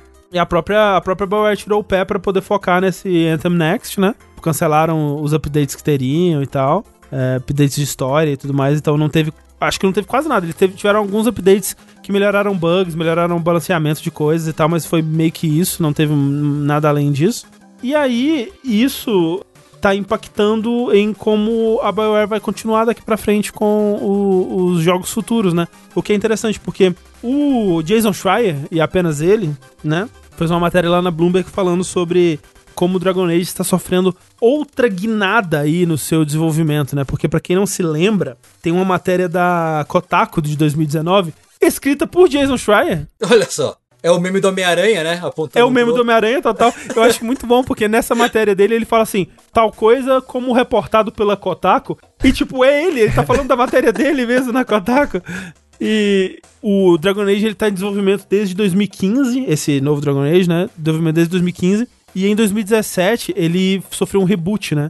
E na época a gente ficou sabendo desse reboot, mas a gente não sabia porquê, mas nesse artigo de 2019 do Jason Schreier ele conta toda essa história e ele fala que esse reboot foi para que ele tomasse os rumos aí de um Games as a Service, de um Destiny, né? Onde ele viraria, nas palavras dos próprios desenvolvedores da BioWare, um Anthem com dragões. Yikes! Yikes total. Só que muita coisa aconteceu, né, desde 2017. É, uma dessas coisas foi o fracasso de Anthem. Outra coisa foi o sucesso do Star Wars Jedi Fallen Order, né, o jogo da, da Respawn, né, que é um jogo puramente single player que vendeu muito bem, vendeu mais de 10 milhões ali no, nos primeiros meses. E a, a EA ficou muito impressionada com o, né, a performance dele. Então isso é, começou a mudar um pouco da, da, dessa visão que eles têm sobre o tipo de jogo que eles, que eles querem fazer. Tudo bem que assim, você pode ver como uma, um, um jeito de olhar meio míope também, até nesse caso. É um jeito de olhar míope que me, me apetece muito mais, mas ainda assim um jeito de olhar meio míope, porque tipo, você fala, ah, pô, então acho que o Jedi Fallen Order vendeu bem porque ele era single player, né? E não, tipo, ele vendeu bem porque ele é Star Wars. Ele vendeu bem porque, né, tipo, ele é um puta jogo legal de, de ação, bem feito pra caralho, da Respawn. E ao mesmo tempo que o, o Anthem não fracassou porque ele era online. Né? Ele não fracassou porque ele era especificamente um jogo tipo Destiny, um jogo Games as a Service. Ele fracassou por milhares de outros motivos. Mas tudo bem, né? Vamos, vamos considerar aí que pelo menos eles estão tendo uma visão míope pra tomar uma decisão que me agrada muito mais e agrada muito mais fãs de Dragon Age, né? Que com certeza estavam aí preocupadíssimos com essa perspectiva de um Dragon Age multiplayer com mecânicas de O negócio, o negócio é, a equipe deve estar se fudendo. Nossa, mas imagina. é muda de um, muda pro outro, mas É. volta pra aquele de novo, Não, filho da puta. Deve estar um Frankenstein fudido, porque, tipo, eh, sei lá quando que esse jogo vai lançar, né? Mas espero que eles tenham mais tempo aí, porque agora eles vão ter que adaptar o jogo de novo pra um jogo single player. Provavelmente tinha muita coisa ali que já tava feita pensando em single player, pensando em multiplayer e tal. E agora eles vão ter que adaptar de volta, então eu espero que eles tenham bastante tempo pra isso. E também em 2019, o Andrew Wilson, que é o CEO da EA, ele deu essa essa entrevista é asquerosa, né? Aqueles tipos de entrevista que você vê o cara falando assim, você vomitando cocô pela boca, assim. E ele, ele fala, tipo, coisas tipo, ah, falando, tipo, como que Games as a Service é o, é o futuro e, e, e que tem que ser feito assim porque os gamers, eles demandam que os jogos sejam assim. O gamer, ele quer socializar e ele quer essas experiências mais sociais. E quando, na verdade, ele só tá justificando, né? Esse tipo de jogo que dá mais É. microtransação, né? Mas então, assim, é interessante que ele tenha, tenha dado essa guinada. E essa guinada, ela tem acontecido também, porque desde 2018, né? É, a EA, ela tem uma nova é, chefe de, de- dos estúdios, né? Chief Studio Officer, que é a Laura Mealy. E ela tem tentado trazer um pouco dessa mudança desde que ela assumiu em 2018. Muito disso que tá acontecendo é por conta da influência dela também. É, ela deu uma entrevista pra IGN, que é uma entrevista é meio. É aquelas entrevistas meio fluffy, assim, que é tipo. ó, ó, o tom da entrevista é todo. Olha que mágico, na EA tudo é possível. Vamos chapa perseguir branca, os nossos assim. sonhos. Muito chapa branca, total, assim. Mas é, é interessante porque te faz ver que realmente, de 2018 pra cá, a EA ela tem tomado umas decisões meio pensando no, no que os consumidores estão pedindo, né? Especificamente, então eles fizeram aquele remaster de, de Command and Conquer, eles aprovaram Skate 4, eles estão lançando aí a trilogia do Mass Effect e coisas tipo, né? Então, estão tomando algumas decisões com um pouco mais de foco no que está sendo pedido pelos jogadores, fãs dos jogos deles e em vez de transformar os jogos que os jogadores deles gostam no que o mercado diz que é lucrativo e tá na moda, sabe? O que parece melhor do que o jeito que as coisas estavam sendo feitas antes, não sei. Eu acho muito louco que. Me dê um exemplo de game as a service, jogo de console, assim e tal, no caso, que deu certo além de Destiny. Que deu certo além de Destiny, deve Warframe. ter. Warframe deu certo, né? Warframe deu certo. Mais do que Destiny, se, se duvidar. É. Mas fora esses dois. Ah, deve ter. The Division deu, deu bastante certo. Deu? É, deu, The Division deu. Destiny 2. Porra. Porque eu sinto que eles estão indo atrás de uma parada que meio que nem, nem, nem, é certo, sabe? De ser um sucesso Ah, ou algo sim, do sim. tipo. Eles só, tipo, ah, eu acho que esse é o futuro e eu acho que deve ser isso, né? Porque a gente pode fazer esse jogo render por muitos Exatamente, anos. é porque então é um- acho que é isso, né? É um formato muito. Você olha, caralho, olha, é o, é o formato pra dominar todos os formatos, né? Porque é um jogo que, pra adicionar conteúdo novo, você não precisa de tanto. de tanto trabalho assim, né? Porque, tipo, você, dentro do mesmo, do mesmo conjunto de dungeons e de mundos, você consegue adicionar novas missões e novas coisas de história. Você pode considerar que hoje em dia a maioria dos jogos de luta é meio game as a service, porque eles têm temporadas de bonecos e, né, meio que cada, cada X tempos eles adicionam mudanças de sistema, personagem novo, mecânica nova, cenário novo. Então, talvez dá pra considerar que os jogos hoje em dia são seguem esse formato, né? E lembrando que o Warframe tem um diferencial que ele é free to play, né? Sim. O, É, de- sim, é, o sim, Destiny sim. hoje em dia também, mas é. Tirando a expansão, né? É, acho que sempre a última expansão Ok, é paga. ok. Uma parada assim. Mas. Torço pela BioWare. Eu, ela já nem mais aqui. Ela só é um nome, né, agora também, né? Então... Mas tem, assim, eu ainda tenho um carinho por Mass Effect, sabe? Eu ainda acho que o Mass Effect tem um mundo interessante demais pra, pra ser cancelado por causa de Mass Effect Andromeda, sabe? Uhum, uhum, eu concordo. Dragon Age realmente eu não, eu não conheço muito, mas quem sabe eu, eu, eu comece a gostar pelo 4 aí, vamos ver. Ah, Dragon Age, se você perguntar pros fãs ferrenhos, só tem um jogo bom, É, né? que é o primeiro. Ah, Então, o, o pessoal gostou do Inquisition, vai. eu, assim, eu gostei do Inquisition, mas quando você vai falar com o pessoal que, tipo, ah, Dragon Age, a, a impressão que eu tenho é que eles não gostam de Inquisition no geral. É. Mas é. E aí que teve uma geração muito ruim, né? A- Essa geração toda pra EA foi um desastre, assim, atrás do outro, né? Ela não conseguiu emplacar quase nada aí. Pisou na bola em Mass Effect, pisou na bola com Need for Speed. Não teve um Need for Speed que deu... Foi bem, bem mesmo, né? Até nas franquias de esporte ela não, não se deu muito bem, tipo, não conseguiu re- resgatar o NBA Live direito. Até FIFA teve uns anos que deu umas polêmicas.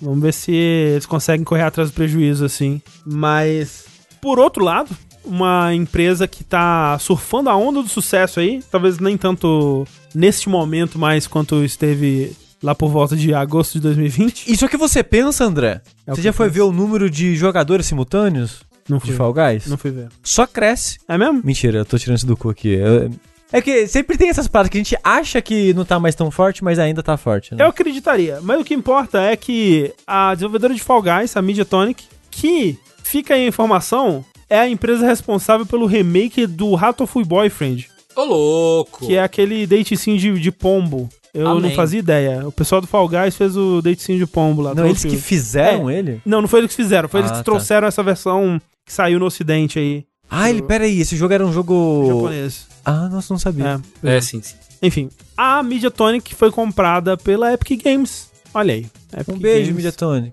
Foi bom te conhecer. Agora vai ter roupinha do, do Fall Guys no Fortnite. Sim. Vai ter roupinha de Fortnite no, no Fall Guys. Vai ter dancinha de, de Fortnite no Fall Guys. É, Tal qual ela comprou a Psyonix, coisas parecidas aí vão acontecer com o Fall Guys, mas não exatamente. Olha só, eles fizeram até um, um- um guia ali pra responder perguntas, né, sobre o que vai acontecer daqui pra frente com o Fall Guys e seus jogadores, a comunidade, o jogo em si. E basicamente, assim, pra você jogador de Fall Guys, pra você Rafa, cadê o Rafa? Chama o Rafa. Ele nada vai mudar, né? É, você vai poder continuar jogando onde você joga.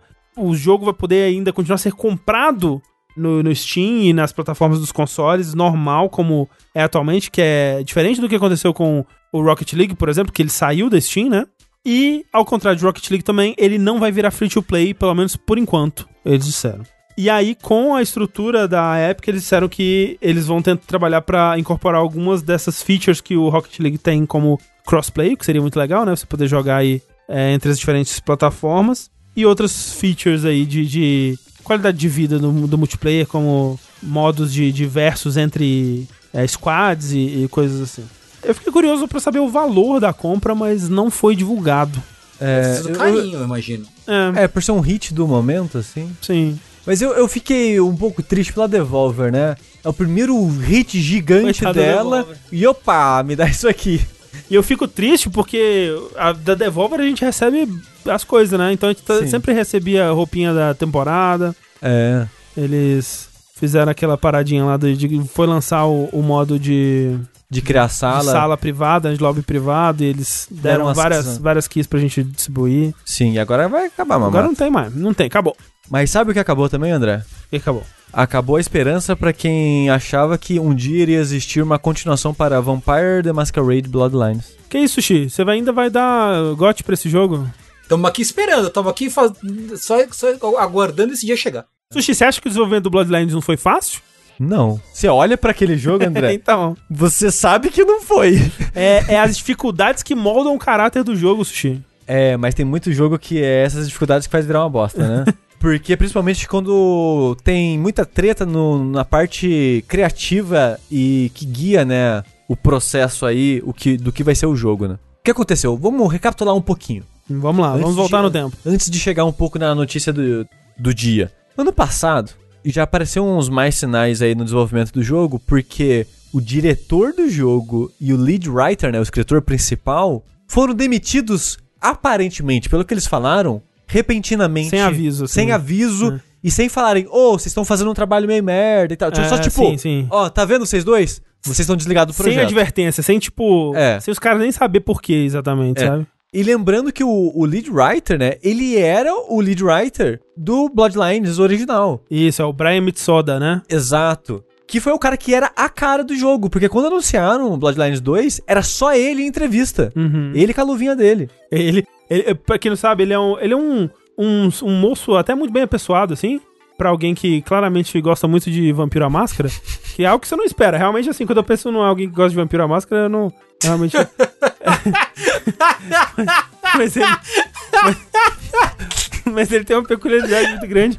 Que ele tá sempre com uma luvinha de motoqueiro, assim, aquelas luvinhas sem dedo, assim, né? Sim. E é muito, muito engraçado. Coisa que um amigo meu que jogava Vampira à Máscara comigo na época usava. É muito coisa de jogador de vampiro mesmo. É. Mas, eles foram demitidos e eu fiquei. Pelo menos tem a Cara Ellison. A Cara Ellison tava escrevendo o jogo também. Eu Sim. gosto dela. Sim. Sei lá, um mês depois ela também saiu do projeto. Aí você fica, É. pô. E ela não foi demitida, né? Ela saiu mesmo. É. A gente não sabe exatamente o que estava acontecendo, a gente não sabe se era Paradox cutucando o, o desenvolvimento do jogo, insatisfeita com as coisas, ou se era Hard Suit Labs, né, que era o estúdio que estava desenvolvendo o jogo, insatisfeito com os rumos, porque toda vez que o jogo aparecia em evento, era só crítica negativa, né? Ah, o jogo tá mega quebrado, o combate não parece bom, era só crítica, assim. Aí vale dizer que assim, o jogo ele foi anunciado em 2019, com previsão pra sair em 2020, né? É. E essa Hard Suit Labs é uma desenvolvedora que, assim, ela trabalhou, sei lá, tipo, Killing Floor, né? Uns jogos assim. Eram jogos menores, assim, E nada ela- nessa escala. Ela nunca, nunca não tem no currículo um jogo na escala do, do vampiro, É. assim. Então É. parece que. Parece muito um- ser um estúdio que abocanhou mais do que conseguia mastigar, sabe? assim? É, e, e até interessante, porque quando no anúncio parecia meio que essa história de conto de fada, nesse sentido, assim, né? Aham. De. O que aconteceu? A propriedade de Vampiro à Máscara e todo o World of Darkness, né? Que é esse universo de, de RPG de mesa, era da White Wolf, essa editora de RPGs. Uhum. A Paradox, a empresa de jogos que a gente conhece, ela comprou os direitos da White Wolf. Sim. Então o World of Darkness agora é da Paradox. E a Paradox tá fazendo algo que a White Wolf não fazia muito. Ou basicamente não fazia. Que é licenciar pra todo mundo essas porra. Uhum. Mas tá todo mundo fazendo. Saiu no começo desse ano um jogo de lobisomem. Sim, é verdade. O, o- o pessoal que Saiu um jogo do Vampiro a Máscara ano passado. Vários visual novel de Vampira Máscara, visual novel de Mage, visual novel de Lobisomem. O mesmo estúdio, já fez uns três de cada, sei lá, sabe? Tem vários. É, e é o pessoal que fez aquele jogo do, da Sociedade Secreta, que a gente até falou aqui. Ah, sim, é verdade. Que era o The- Adventure. The Council? É, é o mesmo estúdio. Ah, Ele já ok. fez vários visual novels de vampiro.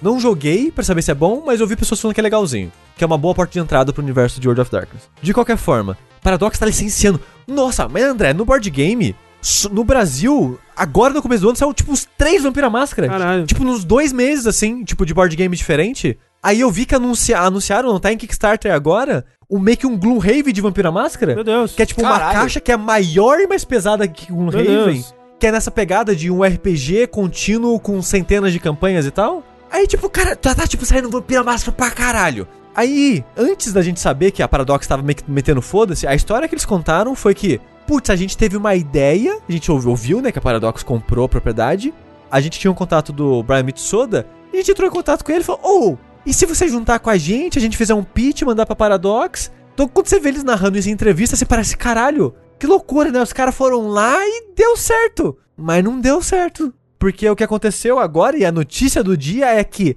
a Paradox tirou o projeto da mão do estúdio. É, eles disseram assim, ó. Tomamos a difícil decisão de remover a Hard Switch Labs enquanto desenvolvedora principal de Bloodlines 2. O que também significa que não conseguiremos lançar o jogo em 2021 como anteriormente planejado. E já que não podemos comunicar uma nova data de lançamento no momento, também estamos parando de aceitar pré-compras por enquanto. Então, tipo, essa notícia foi dada agora, no, no começo de março, ou talvez no final de Acho fevereiro que foi final de fevereiro. final né? de fevereiro, já chutando o jogo pra No ano além. É, tipo, no mínimo ano que vem, sabe-se lá, assim, né? Porque eles, pra parar de aceitar a pré-compra, talvez nem em 2022 eles tenham tanta certeza assim. E o pessoal que fez a pré-compra, eu tava vendo, porque quando saiu essa notícia, como eles citaram pré-order e tal, talvez porque eles citaram, é, eu vi muita gente criticando que, tipo, caralho, esse jogo já tá em pré-order há mais de ano, seus filhos da puta, agora vocês vão Uhum, cancelar? uhum. E as pessoas que já compraram, não vai ter permissão de refund, não sei lá o quê. E eu fui ver as edição de pré-order, tinha umas edição com foto de personagem e boneco e um monte de coisa,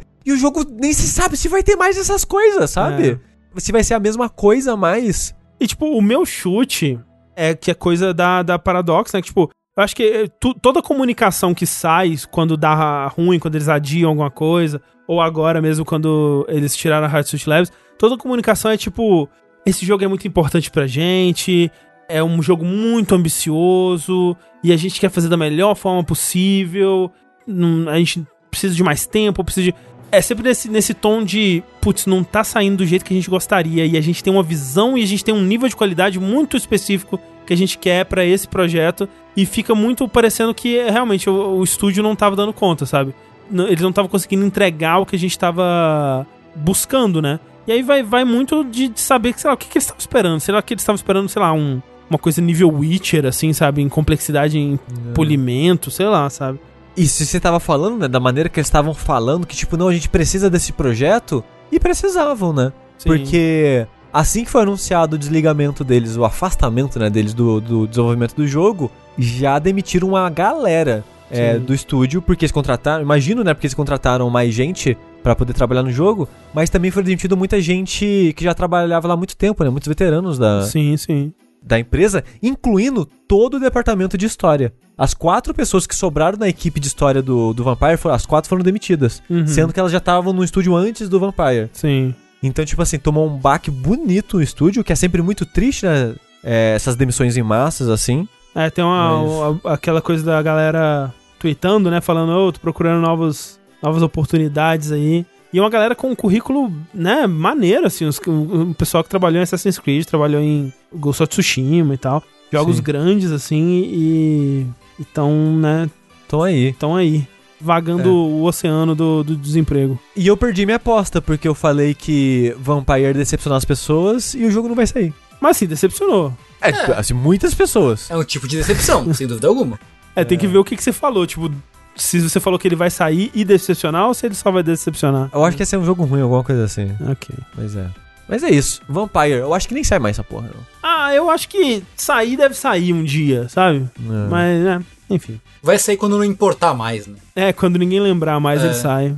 Outro estúdio aí, passando por maus bocados, passando por problemas diversos, é o estúdio de Dying Light, que é o, a Techland, né? Techland aí, famosa aí por jogos como Dead Island e trailer de Dead Island e Dying Light 1 e vídeos de gameplay de Dying Light 2. Eles estão aí, né, nessa correria aí também, é um estúdio polonês, né, veja só. Tá na, na, na luta aí pra conseguir lançar Dying Light 2, um jogo que claramente tá enfrentando diversos problemas aí de desenvolvimento. E a gente ficou sabendo um pouco mais de quais especificamente são esses problemas com uma matéria que saiu no The Gamer. Olha aí, não é o, o Jason Schreier dessa vez, foi o Kirk McKind que escreveu. E é uma matéria especificamente para falar do CEO da, da Techland, chamado Powell Marchuka, ou alguma coisa assim, que é o Paul Machuca. Ai, ai, ai. Enfim. O Powell, ele é o oitavo homem mais rico da Polônia, é um bilionário e uma figura que tem um poder demasiado, demasiadamente grande dentro do da Techland, porque a história que eles contam é de um cara que ele não não solta o osso assim, ele ele tá, ele quer ter a- o, o dizer e ele quer ter a última palavra em absolutamente tudo e ele só responde de fato a um pequeno grupo de pessoas ali que, que são a galera da velha guarda da Techland, digamos assim. São as únicas pessoas que conseguem comunicar alguma coisa pra ele, mudar a opinião dele em algum, influenciar ele de alguma forma ou é, impedir ele de tomar alguma decisão. E olhe lá, né? Porque no fim das contas ele sempre tem a, a, a cartada final aí. E eles contam é, umas histórias bem bizarras, assim, né? do- do- de comportamentos de- desse cara. Que vão desde. Né, aquela coisa de mudar de ideia o tempo todo, né? Então ele, ele aprova é, uma coisa, aí designers começam a trabalhar e artistas começam a trabalhar naquilo por dias e semanas. E aí, de repente, quando eles vão apresentar de volta pra, pra ver como ficou, ele já tinha mudado de ideia há muito tempo e, sei lá, esquecido de falar. E agora, não, não, não é nada disso não, gente. Não é nada disso não. Você tem que fazer desse, desse outro jeito. E aí perde muito trabalho. Até coisas como ele ter um, um, um dos princípios que rege o, o jeito que ele aprova ou desaprova coisa, é que ele diz que uma ideia não pode ser implementada se não existir um exemplo dela em outro jogo já. Então, assim, pra, Porra. pra você passar qualquer coisa por ele, você tem que dar um exemplo daquilo em outro jogo. Qualquer coisa, assim, seja é, mecânica, seja arte. Tipo, ele só consegue enxergar coisas em termos de ver aquilo em outros jogos para saber se aquilo tem alguma chance realmente de funcionar. E a, além disso, ele tem uma, uma. Por ser um estúdio polonês, ele tem uma grande paixão pela CD Projekt Red e chega a ser uma, uma, certa obsessão. Não sei como é que tá agora com o Cyberpunk, né? Mas antes, principalmente, ele pautava tudo que eles faziam em como que a CD Projekt fazia e, como que eles resolviam problemas e, e, lidavam com o desenvolvimento dos jogos deles. Então ele sempre exigia que os desenvolvedores do jogo fizessem o mesmo e usassem exemplos da CD Projekt Red, como que o que, que a CD Projekt Red faria nessa situação, sabe? E aí pautavam as soluções possíveis é, nisso e tudo que era tudo que se, você vai apresentar uma ideia para ele ou, ou, uma arte, você quer fazer um mostrar um design de personagem para ele, por exemplo. Muito do que os, os caras faziam era pegar um, um, design já existente de outro jogo e, e fazer algo por cima daquilo para ele entender como que aquilo poderia se tornar algo que ele que ele poderia aprovar. E mesmo assim era um caos, porque ele não confiava em ninguém do estúdio, basicamente, e tinha uma, uma grande cultura na, na, na, empresa de trazer gente de fora. Porque ele só acreditava na opinião de pessoas que vinham de fora. Então ele trazia experts e, e sei lá, é, é, desenvolvedores que trabalharam em grandes estúdios como Ubisoft ou estúdios maiores como a Caesar Project, por exemplo.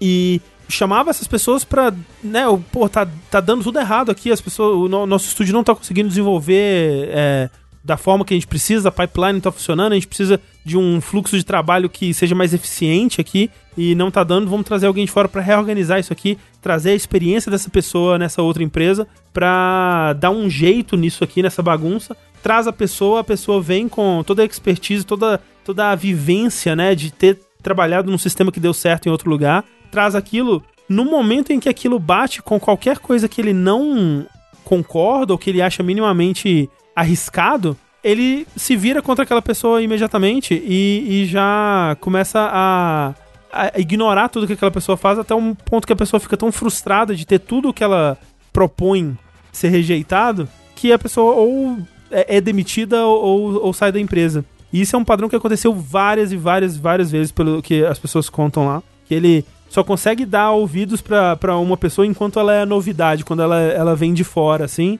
Quando ela começa a fazer parte da Techland, aí já não, não, não quero mais saber. É muito bizarro isso, né? E falam que por causa disso tem uma. Disso e por causa da, da, do resto da cultura dentro do estúdio, né? Tem uma, uma vazão, né? uma desistência, uma troca de funcionários é, muito alta no estúdio, né? Isso, isso. Bem maior do que da indústria. O, a média da indústria, né? Sim, muito, muito, muito alta. O que resulta num estúdio que assim, as pessoas que ainda estão lá, um estúdio que tá constantemente tendo que ensinar tudo do zero para novas pessoas, porque tá sempre chegando pessoas novas, então muito tempo é perdido nisso. E ao mesmo tempo as pessoas que estão lá, elas estão já eh, desgastadas ao limite, porque elas não têm como expressar nenhuma forma de criatividade e é uma barreira extra que para tudo que elas têm que fazer ali no jogo, tem essa barreira extra de, de ter que passar por esse cara. Além do fato de dele ser tóxico e, e tipo, os exemplos que eles dão, tipo, parece parece um personagem. Tudo, tudo sobre esse cara parece um personagem, né? Mas, tipo, quando ele vai dar um feedback sobre alguma, alguma arte, alguma coisa assim que ele não gosta, às vezes ele pode dizer só, tá uma merda. Às vezes ele pode dizer, não, isso é muito gay. E coisas desse tipo, assim, sabe? Então, é esse tipo de pessoa, assim, sabe? E é bizarro, porque assim, não nesse nível, né? Porque esse cara realmente parece um personagem, mas ele. Ele me parece pessoas que eu já me deparei com, assim, na, na, na vida, principalmente vida de, de agência, sabe? Esse tipo de pessoa não é tão longe da realidade, assim. Então, eu não, não duvido nada do, do, que, do que é contado aí nessa história. Tem coisa também, assim, a, a matéria, ela ela vai para uns pontos que eu meio que discordo, assim, porque eles citam as histórias, tipo, ah, a gente estava pensando numas, numas campanhas publicitárias e aí rolou uma ideia de. Isso no começo da, da, da pandemia, né? Rolou uma ideia de fazer uma campanha viral, assim, né? que era. Ah, essa parte. É, que era a gente vai mandar pro, pros jornalistas uns kits de, de testes de doença, né? E aí era pra, né, era para testar a doença do, do jogo, né? Tipo, tem uma doença no mundo do jogo e tal. E aí era um, era um kit de doença de, ver- de testar doença de verdade, né? Então as pessoas podiam acabar descobrindo que elas têm uma doença de verdade ali, não seria muito legal. E acabaram não fazendo. E tipo assim, é uma péssima ideia. Péssima ideia. E, a- e a ideia que ele tinha de pegar um furgão, soltar sacos de pessoa, um negócio assim, É sacos com, ca- com cadáveres, provavelmente de animais. é, tipo, na, na fronteira americana com o México, e fazer um ARG em cima disso, tipo, o cara tem umas ideias, só ideia merda. Só ideia merda. E assim, ideia merda, merda demais. Mas até aí, é uma ideia. Tipo, é, é- brainstorm é isso aí, gente. Aí brainstorm é o momento pra você ter ideias ruins. É, Nisso eu não julgo, não, sabe? Tipo, o problema seria se ele tivesse, é, né, querido concretizar essas ideias. Mas, não, ficou só no campo da ideia, então tá tudo bem. E, né, e ele, a matéria aponta isso como uma grande, nossa, olha o que ele fez aqui. Eu acho ah, meio exagerado também, né? Mas, no geral, esse cara realmente é uma, uma grande figura. Que deveria E preso. é, no mínimo, né? Assim, Se fosse Minority Report, já tava preso. é, eu, eu eu fico eu fico triste porque é aquela coisa, né? O cara que ele tem poder pra caralho, então ele, ele, é, ele é um, bilionário, ninguém vai peitar ele. A esposa dele trabalha no RH da, da empresa, é a chefe do RH, então Ah, lógico. fica aquela coisa assim, tipo, tô com um problema aqui, né? Vou lá falar com o RH, será? Será que eu vou correr esse risco? E a filha dele é chefe aqui de marketing, uma É parada a, assim? a irmã dele, é uma coisa assim, ela é chefe de outro departamento da empresa. Cara, tá, então- eu tava, você tava me descrevendo o cara, eu tava pensando, pô, é meio parecido com o Silvio Santos, né? Ele é o Silvio Santos. É tipo o Silvio Santos Ele é o polonês. Silvio Santos. é verdade. Provavelmente é racista também, a gente não teve nenhum exemplo aqui, é. né? Provavelmente. Porra, Silvio tá aí. Techland é a empresa do Silvio Santos. Então é isso. Techland é o SBT da Polônia. Por falar em empresas que dão uma certa tristeza no coração, Puta que pariu, né? Por que, Jesus? Por quê? É, empresas que, que tomam decisões questionáveis e com projetos questionáveis e tal, né? Que a gente fala toda vez, empresas fazendo empresice. E tínhamos aí uma notícia do antológico jogo dos Boy Magia, né? O jogo, jogo do Harry Potter, o Hogwarts alguma coisa. Hogwarts Legacy. Legacy, isso, né, voltou às páginas do noticiário porque foi anunciado que, né, tudo a gente estava acompanhando as notícias com relação a, a esse jogo, não só a esse jogo, né, mas em grande parte por causa da J.K. Rowling, que é a criadora do Harry Potter, que tem toda aquela história, né, de transfobia, né, já, já, já foi falado excessivamente como essa velha é uma filha da puta, né? Sim. De fato. E isso, obviamente, se transbordou nessa discussão foi pro Harry Potter, né? Pro, pro Hogwarts Legacy, que é um jogo de Harry Potter, né? Que é um projeto aí da Warner, que tá rodando faz um tempão e tal, e que caiu nesse, nesse assunto aí da J.K. Rowling, né? Muito discutiu, ah, mas a gente vai boicotar o jogo, não vai bo- boicotar o jogo, enfim. Tem uma toda uma discussão em torno disso. Caso é que ahn, saiu aí a notícia recentemente de que no jogo do Harry Potter, Hogwarts Legacy, será possível criar personagens transgênero. Uhum. Você aí, quando você criar o seu boneco no, no Hogwarts Legacy, você vai ter uma opção de, de é, witch, de bruxa ou, ou bruxo, para definir em qual dormitório você vai é, ser colocado no, no começo da sua, Uhum, uhum. da sua vida escolar ali. E você vai ter uma, uma série de, de, de opções de personalização do seu boneco, em que você vai poder colocar essa opção do seu, do personagem ser, ser transgênero. Supostamente, logo de cara houve resistência por parte do gerenciamento do estúdio de colocar essa, essa opção né, no jogo, mas que é entendido que isso aconteceu justamente por causa de toda a publicidade negativa que aconteceu, né, que tem se colocado em cima desse jogo desde que começaram as discussões em cima da transfobia da J.K. Rowling. O que me parece uma coisa boa, Sim, você vê isso, pô, legal, né? Legal que eles estão se posicionando aí, tipo, por mais que. É aquilo, né? Eles estão usando a licença e dinheiro disso vai pra, pra J.K. Rowling, mas é legal que dentro dessa equipe estejam pessoas se posicionando de uma certa forma contra a J.K. Rowling, né? contra as visões dela. E o jogo se redimiu, Tengu, não tem como eh, dar Não errado. como. Agora tá é um jogo certo. perfeito, um cristal sem defeitos, não é? Apesar que colocaram um pouquinho contra, a contragosto, né? Ainda É assim. sim, é, não, É. é total aquela coisa de, é, como falaram ali, inclusão performática, exatamente. É. É. Mas aí, tinha que ter, né? Todo dia tem uma coisa.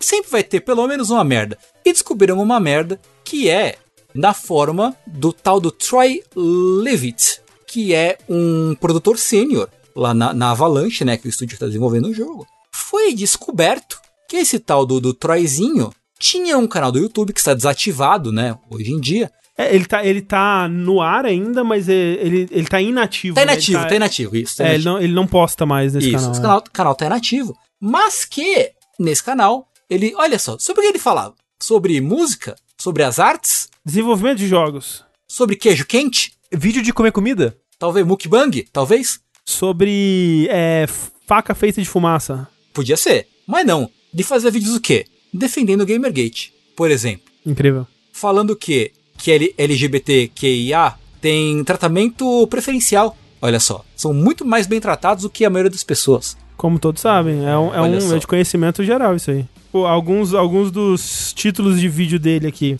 A injustiça da justiça social, em defesa da apropriação cultural, em defesa de John Lasseter. E ele, em algum momento, aparentemente chamou o Me Too de um pânico moral. Olha só, né? Que coisa boa. Me Too, né? Que foi aquele movimento em que várias pessoas, né? Majoritariamente mulheres, se não me falha a memória, dentro da indústria de games e de, acho que é de outras mídias também, né? É, começou no cinema, na verdade. Começou né, no cinema, coisa Do Einstein e tal. Começou no cinema, falando sobre abusos que sofreram é, nesses meios aí. Ah, então, pô, né? Que, que pessoa maneira, que pessoa legal, que pessoa batuta. É, é, e de novo, é um, é um- não é um. Não é um, sei lá, um desenvolvedor, um programador, um designer, assim, é um produtor sênior, né? É uma pessoa no topo, né, do, da, do desenvolvimento desse jogo. E vale dizer também que a Warner tá ligada. Ela, ela É. quando contratou ele, tá, ficou sabendo do, do canal e, e ok. Ele, ele menciona nisso nos vídeos dele, que é citado numa das matérias que a gente pegou aqui, né, para usar como referência, que ele, ele, ele revelou o canal dele, mostrou o canal deles para Warner quando foi contratado, e não, parece, não pareceu ser uma questão problemática para eles. Não que eles endossam qualquer coisa que eu tenha dito, isso aí é uma aspa, uma aspa do, do, do cara, né? Mas pelo menos eles parecem estar mais preocupados com fazer bons jogos do que forçar algum tipo de agenda de justiça soci- social. Então, a esperança. A Olha só esperança, que filha da né? puta. Que não é? legal, que gostoso. E aí, o que aconteceu depois disso é que o, o Resetera, né, o, o fórum, ele foi, ele baniu todo tipo de cobertura de, co- de, de, de, de, de- de menção a esse jogo em, em seus domínios, né? É, eles não vão cobrir nem, nem falar desse jogo é, de forma alguma. E dá uma vontade, não dá? Dá. Dá, né? Dá, né? Dá um Dá uma tico de vontade. vontade, sim. E o jogo faz sentido, né? É o legado de Hogwarts. É o legado de Hogwarts. É isso que o, as, as obras de, de Harry Potter, os, os criadores por trás, Vão deixar pro mundo. vão deixar pro mundo. É isso. Então, assim, se for o caso de do jogo ser bom, de ser bonito, pirateia aí. Faz ser, né? Sabe o que você faz? Hum, Vai, na, vai no quintal, quebra um galho de árvore e faz, faz vingar de um leviosa com seus amigos na rua lá, no quintal. Bota, veste uma túnica e brinca de Harry Potter na rua. Sai mais barato. brinca de Turma da Mônica. Brinca de turma da Tava boa. tentando achar um equivalente brasileiro, mas não Isso, sei se isso, tem. isso. Tá bom. Brinca de bambu luar. Bambu Luar. Não, brinca de Fada Bela. Então, pois é. Cavaleiros do Futuro. Isso. Entendeu? Todo, tem toda essa coisa aí. TV Cruz. Então é, é isso, as novidades aí sobre esse super promissor jogo do Harry Potter sem Harry Potter. E pra encerrar com uma notícia feliz, Xi, uma notícia que vai nos deixar com esperanças. Depois de tanta coisa ruim acontecendo, uma notícia feliz. Vamos lá. Uma esperança que não vai vingar, mas uma notícia feliz concreta, porque desde a notícia até agora já se realizou. Que é que anunciaram um tempo atrás que Yakuza 7, ou como conhecido no ocidente Yakuza Like a Dragon, vai, no caso já ganhou, uma versão legendada em português. Porra, isso é muito bom, isso. Porra, Yakuza em português? Quando que você achava que isso ia acontecer? Quase não tinha inglês há uns anos atrás. E não, tipo, o, o Like a Dragon, agora, porque adicionaram vários idiomas, né? Junto com o português, acho que foi tipo russo, chinês, vários idiomas, né? E agora tem tipo uns sete idiomas diferentes e bonito demais isso daí. É, porque saiu agora a versão de PlayStation 5 também, né? Sim. Que antes é, tava rodando no, no, no- no PlayStation 5 só a versão retrocompatível, ele tinha saído exclusivamente pro Xbox, né, primeiro. E Isso. agora saiu a versão. E eu tô pensando em agora começar, Steve? Vou jogar em live essa porra. É, essa é a melhor coisa, porque quem tem o save do PS4 não tem como usar na versão de PS5. ah, é? Que bosta. É. Você pode jogar o jogo na retro e usar o mesmo save, mas se você for jogar a versão de PS5, tem que ser outro save. Porra, aí sim. O que pra mim já fudeu, porque eu já tô com mil horas no jogo, então tem que continuar no, no jogo de PS4 mesmo. É, vou colocar mais esse na minha lista de jogos gigantes para jogar em live que eu nunca vou terminar. É. E essa já é uma boa notícia, já Tem que já se concretizou aí. Você não tem vontade de jogar Yakuza 7, não? Eu tenho sim, cara. Eu tenho. legal, né? Parece. Eu joguei a demo, gostei da demo, pareceu mó legal. Eu, eu queria muito jogar, na verdade. Eu joguei duas horas do jogo, era só cutscene, mas eu estava in- interessadíssimo. Ó, mas a o começo do jogo é de longe a melhor parte, André. Tava muito bom mesmo. O começo do jogo é um dos melhores começos de Yakuza. Eu acho que só perde pro zero, que o do zero eu acho meio O injusto. do zero é bom mesmo. Mas o, come o começo do Yakuza 7, a apresentação do Ichiban, os primeiros capítulos que ele conhecendo o que vai, quem vai formar sua party, é bom demais. Aí depois a história né, vai ficar meio merda.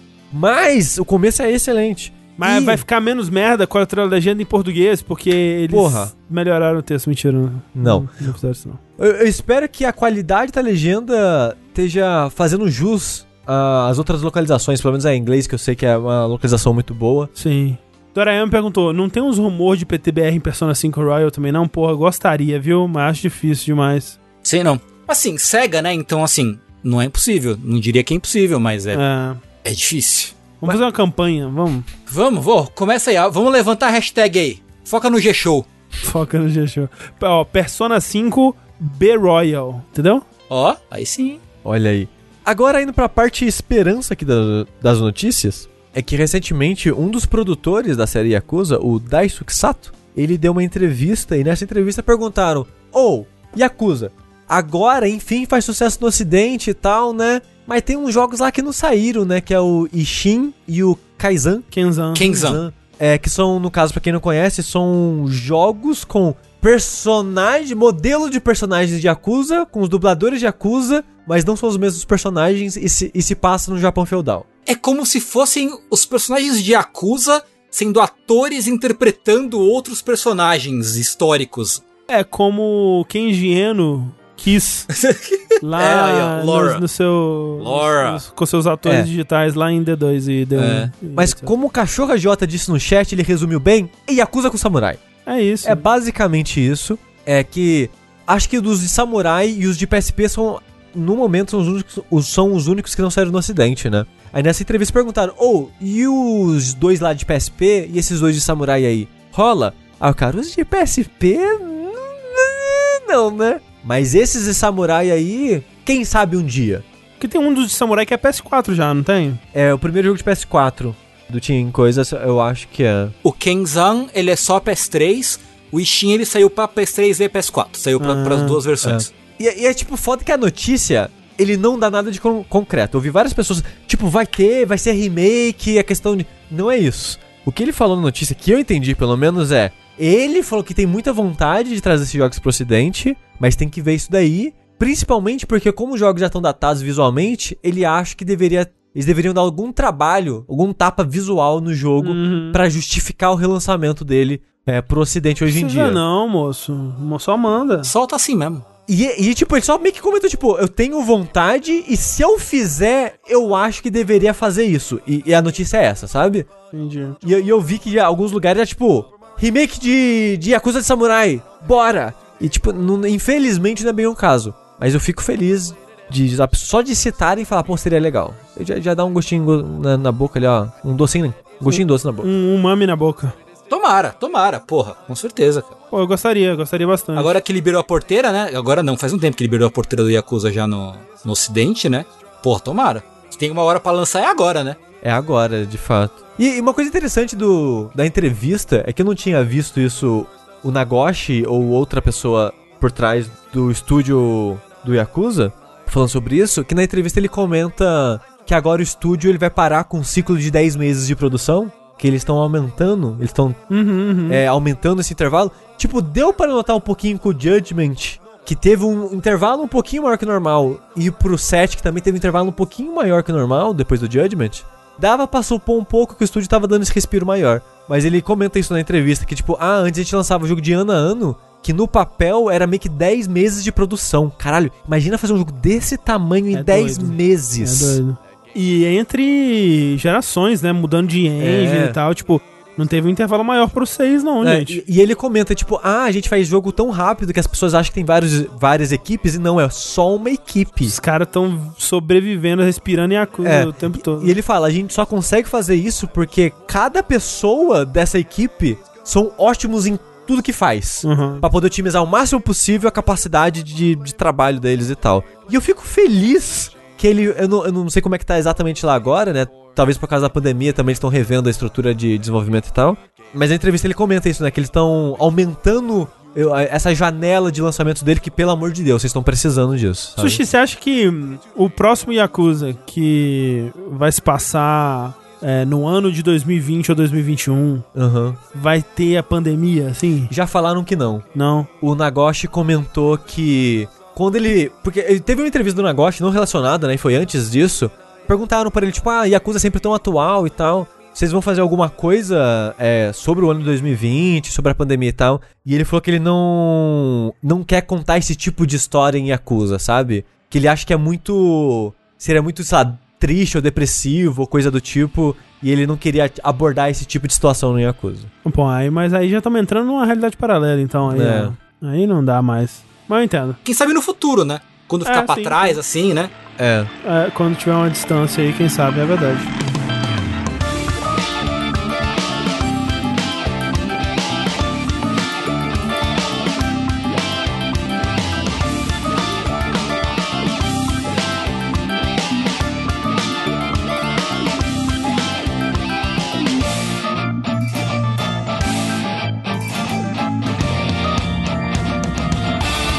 Mas olha só, essas foram as nossas notícias de hoje.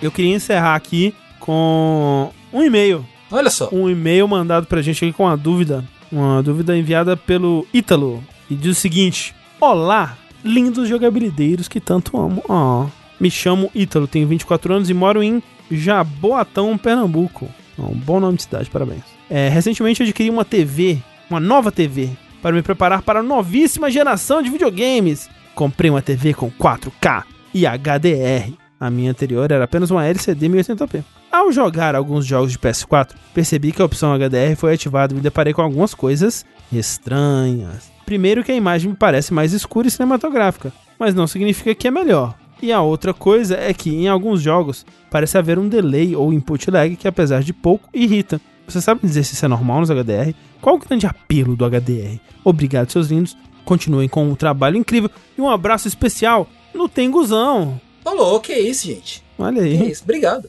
coisa bonita. Que que você, você que é o especialista aí do HDR, Sushi. Tem algumas coisas, eu não sei qual TV ele tá usando. Eu vou falar isso só por segurança, mas provavelmente você já sabe disso. Tem que jogar no modo jogo. Quando você for configurar a sua TV, a imagem dela ativa o modo jogo, senão o, de- o delay realmente fica muito maior. Porque o modo jogo ele tira altos pós-processamento que a TV coloca na imagem, o que acrescenta delay na imagem. Porém, quando você só tá assistindo, esse delay não faz diferença pra você. Mas quando você tá jogando, você quer resposta rápida, e normalmente esses pós-processamento até afeta a qualidade de imagem do jogo também, talvez você não queira isso, então ativa o modo jogo. É, o delay é isso. Se tá ativado e ainda tá assim, infelizmente vai ser o modelo da sua TV, porque o HDR ele não influencia, até onde eu sei, é, no delay da imagem. O HDR é o seguinte, é uma sigla que significa High Dynamic Range, que o que ele faz é, ele faz o preto ficar mais preto e ele faz o claro ficar mais claro nessa imagem e ele deixa esse contraste mais nítido É no porque geral. É aquela coisa, tipo, é fácil de ver numa foto, né? Que assim, quando você tá fotografando. Vamos dizer que você tá na frente de uma janela, né? E aí, se você quer fotografar. Você tá num quarto escuro com a janela aberta, né? Aí, se você quer fotografar a- o que tá lá fora na janela, a sua câmera vai diminuir a luminosidade. E aí ela vai conseguir capturar o que tá na janela. Mas você, o que tá aí o que tá dentro do quadro vai ficar tudo preto, vai ficar escuraço, não vai conseguir capturar nada. E se você quer fotografar o que tá dentro do quarto, ela vai capturar mais luminosidade, vai abrir mais o, o sensor, e aí ela vai conseguir capturar o que tá dentro do quarto, você e o quarto, mas a janela vai ficar completamente estourada, vai ficar um branco sem nenhum detalhe. E o HDR, ele tenta pegar essas duas informações ao mesmo tempo e juntar elas numa imagem só. É. Então, tanto o que é escuro ainda continua com a informação da, da- dos tons ali, e o que é branco continua também com É. né, as informações ali. Pra quem quer entender mais da diferença do HDR, o que que faz, esse tipo de coisa, tem um canal O nome é péssimo, mas é um canal que eu acho. Engra... Eu acho apresentador engraçado, apesar que ele enrola demais às vezes, mas eu também faço isso, então ok. É que chama HDTV Teste, eu acho, se eu não me engano, o nome do canal. Que é onde eu basicamente mais consigo informação sobre TV e HDR, essas coisas. Quando saiu a nova geração, ele fez vídeo ensinando a configurar a TV, é, o HDR dos consoles, falando que o HDR do PS4, na maneira que você configura, ele fala: ajuste isso aqui até ficar mais ou menos visível. E ele tem. E é muito louco, porque esses mundos assim. Tem a TV de monitoramento, né? Um monitor de monitoramento que é tipo 10 mil dólares. Que ele tem a imagem perfeita, o HDR perfeito, ele tem coisas embutidas na configuração no software da TV que ele mostra para você gráficos da imagem. Ele mostra. Tipo, é muito louco. E ele mostra isso em alguns vídeos mostrando para comparar. E ele configurando o console numa TV dessa, ele viu que para você ter a informação correta de brilho e escuro, você tem que clipar a imagem. Hum, E o texto não fala isso pra sim, você. sim. Então o console tá te ensinando a configurar errado. Então você tem que sempre, tipo, assim que clipar, no primeiro toque do, de, do, do, do ajuste que você tá fazendo, que clipou a imagem, é o certo. Pro PS Clipar é quando Some. perde essa informação, né? Exato, exato. Você vai É. fica branco demais ou preto demais. Então, e lá ele tem uns bons vídeos pra mostrar isso, isso que o André tava comentando, de você ter mais detalhes no brilho, né? Ele, ele usa o Homem-Aranha Miles Morales como exemplo de uma cena que tá tipo um sol brilhandaço assim, e tipo com HDR você vê as informações do sol, né? Você vê meio que o contorno do sol além do brilho, e quando você desliga, tipo, o sol é um borro. O sol é tipo um- algo que tá, pá, sabe, gritando assim na sua cara. Então, o HDR tem só mais essa nuance. O Chester tá comentando, ah, tem umas TVs de entrada assim que tem um HDR meio merda. Tem diferença de qualidade de HDR, obviamente, porque o que HDR faz, ele aumenta o pico de lumens da sua TV, que normalmente acho que é 200 e tanto, até 300 lumens, e HDR vai 1000. A qualidade, a diferença de brilho, pra você ter noção do quão mais brilhoso fica a, a TV e tal. E a HDR, a TV que a gente tá olhando agora, nessa gravação que tá aqui na sala, é minha TV antiga, que é uma TV 4K de entrada, que era a mais barata que tinha da Samsung, e eu já senti uma diferença fodida no HDR com ela, apesar das pessoas falando que o HDR dela não é bom. Eu lembro que o primeiro jogo que eu usei HDR foi God of War, que tinha saído na época que eu comprei ela, e foi tipo um choque assim. Tipo, eu olhei a paisagem de saindo da fora do Kratos ali no comecinho do jogo, eu olhei pro sol, beleza, liguei o HDR dentro do jogo e eu fiquei tipo, caralho, é o futuro. Pra mim é mais impactante do que 4K HDR. Eu gosto muito mais do que a HDR faz. Porém, outra coisa, você tem que configurar bem sua TV. E aí vem uma outra dica. Tem um site chamado RTING, tipo de ratings, só que com RT. É... Sem o A. Exato. Esse site é um site de review de tudo de tecnologia, mas eu acho que as pessoas usam mais ele pra TV. E muitas TVs, os principais modelos, eles configuram lá num- numa maneira que dá pra configurar sem aparelho pra fazer ajustes finos, mas dá uma configuração top pra você lá de HDR e de SDR, que é a imagem normal. Vai lá, reconfigura a sua TV do jeito que eles te ensinam, que provavelmente vai sentir uma diferença fodida. Eu, pelo menos, senti bastante. É, O lance do HDR pra mim, eu concordo que a imagem fica muito mais bonita. E o primeiro jogo que eu testei foi no Ghost of Tsushima, e é uau, essa coisa assim na sua cara, né? Só que o lance pra mim é justamente o lance dos, dos lumens, né? Que a tela fica muito brilhosa, fica muito brilhante e cansa muito mais rápido minha visão. E eu tenho problema com dor de cabeça, qualquer coisinha me dá dor de cabeça. Então eu não consigo jogar muito com HDR, eu acabo deixando desligado mesmo. Eu, eu, eu admito que eu gosto mais do 4K do que do HDR. Tipo, como é que você vê mais perto, né? Que você É. joga no seu monitor, né? Como eu Sim. sinto um pouquinho mais longe, porque eu jogo em TV, eu adoro HDR. E é muito engraçado, porque quando eu tô. Quando você. Eu tô assistindo algo HDR de noite, é muito nítido que eu tô vendo algo HDR, porque o, o quarto inteiro acende. Se eu tô vendo algo SDR, tipo, acende um pouquinho a cama, assim, Sim, sabe? sim. É tipo, é, o, brilho, o brilho realmente é muito mais alto, né? assim. Mas é isso. Fica aí o momento HDR, momento Tech Talk do, do Sushi. Desculpa. É o Sushi Tech Tips. Sushi Tech Tips. A gente vai É. ser sempre o momento Sushi Tech Tips no Mas, final do mas uma última agora. dica aqui, o PS4 ele não tem HDR como sistema dentro do console. O que tem são é, HDR em alguns jogos que ativam. Então não é o PS4 que ele vai ter 24 horas de HDR, né? Os jogos vão ter. Se você acha que não, não tá gostando da imagem de HDR na sua TV, você pode ir nas configurações do jogo e desligar. Agora o PS5, e, e são poucos jogos, infelizmente, que tem HDR no PS4. O PS5, ele tem HDR no sistema e ele força o HDR em tudo dele. Então até jogos que não tem HDR, por exemplo, eu tô jogando um jogo de PS2 que teve um port pro PS4 e tô jogando na retro do PS5, ele vai forçar um HDR naquele jogo. No geral não me incomoda, tem gente que não gosta, Você pode nas opções do PS5 e desligar isso. Também se você quiser. Mas é. Sushi Tech Tips. E com isso, nós encerramos mais um Vértice. Muito obrigado a todos vocês que ficaram aqui conosco até agora, ouvindo, assistindo, prestigiando. A gente volta semana que vem com mais um Vértice, um Vértice de joguinhos. Será que vamos falar, enfim, de Persona 5 Scramble? Fica aí o mistério. Será que a gente vai falar de maquete? Maquete? Será? Será que a gente vai falar de Yu Yu Hakusho 3 de Game Boy? Será que a gente vai falar do Bleach do PlayStation 3? Porra, aí. Fifinha? Não me cria essas esperanças. Ficam todos esses mistérios no ar e enquanto isso, eu sou André Campos. Eu sou Eduardo Sushi. Eu sou o Fernando Tengu. Eu sou Rafael Kina. E até a próxima.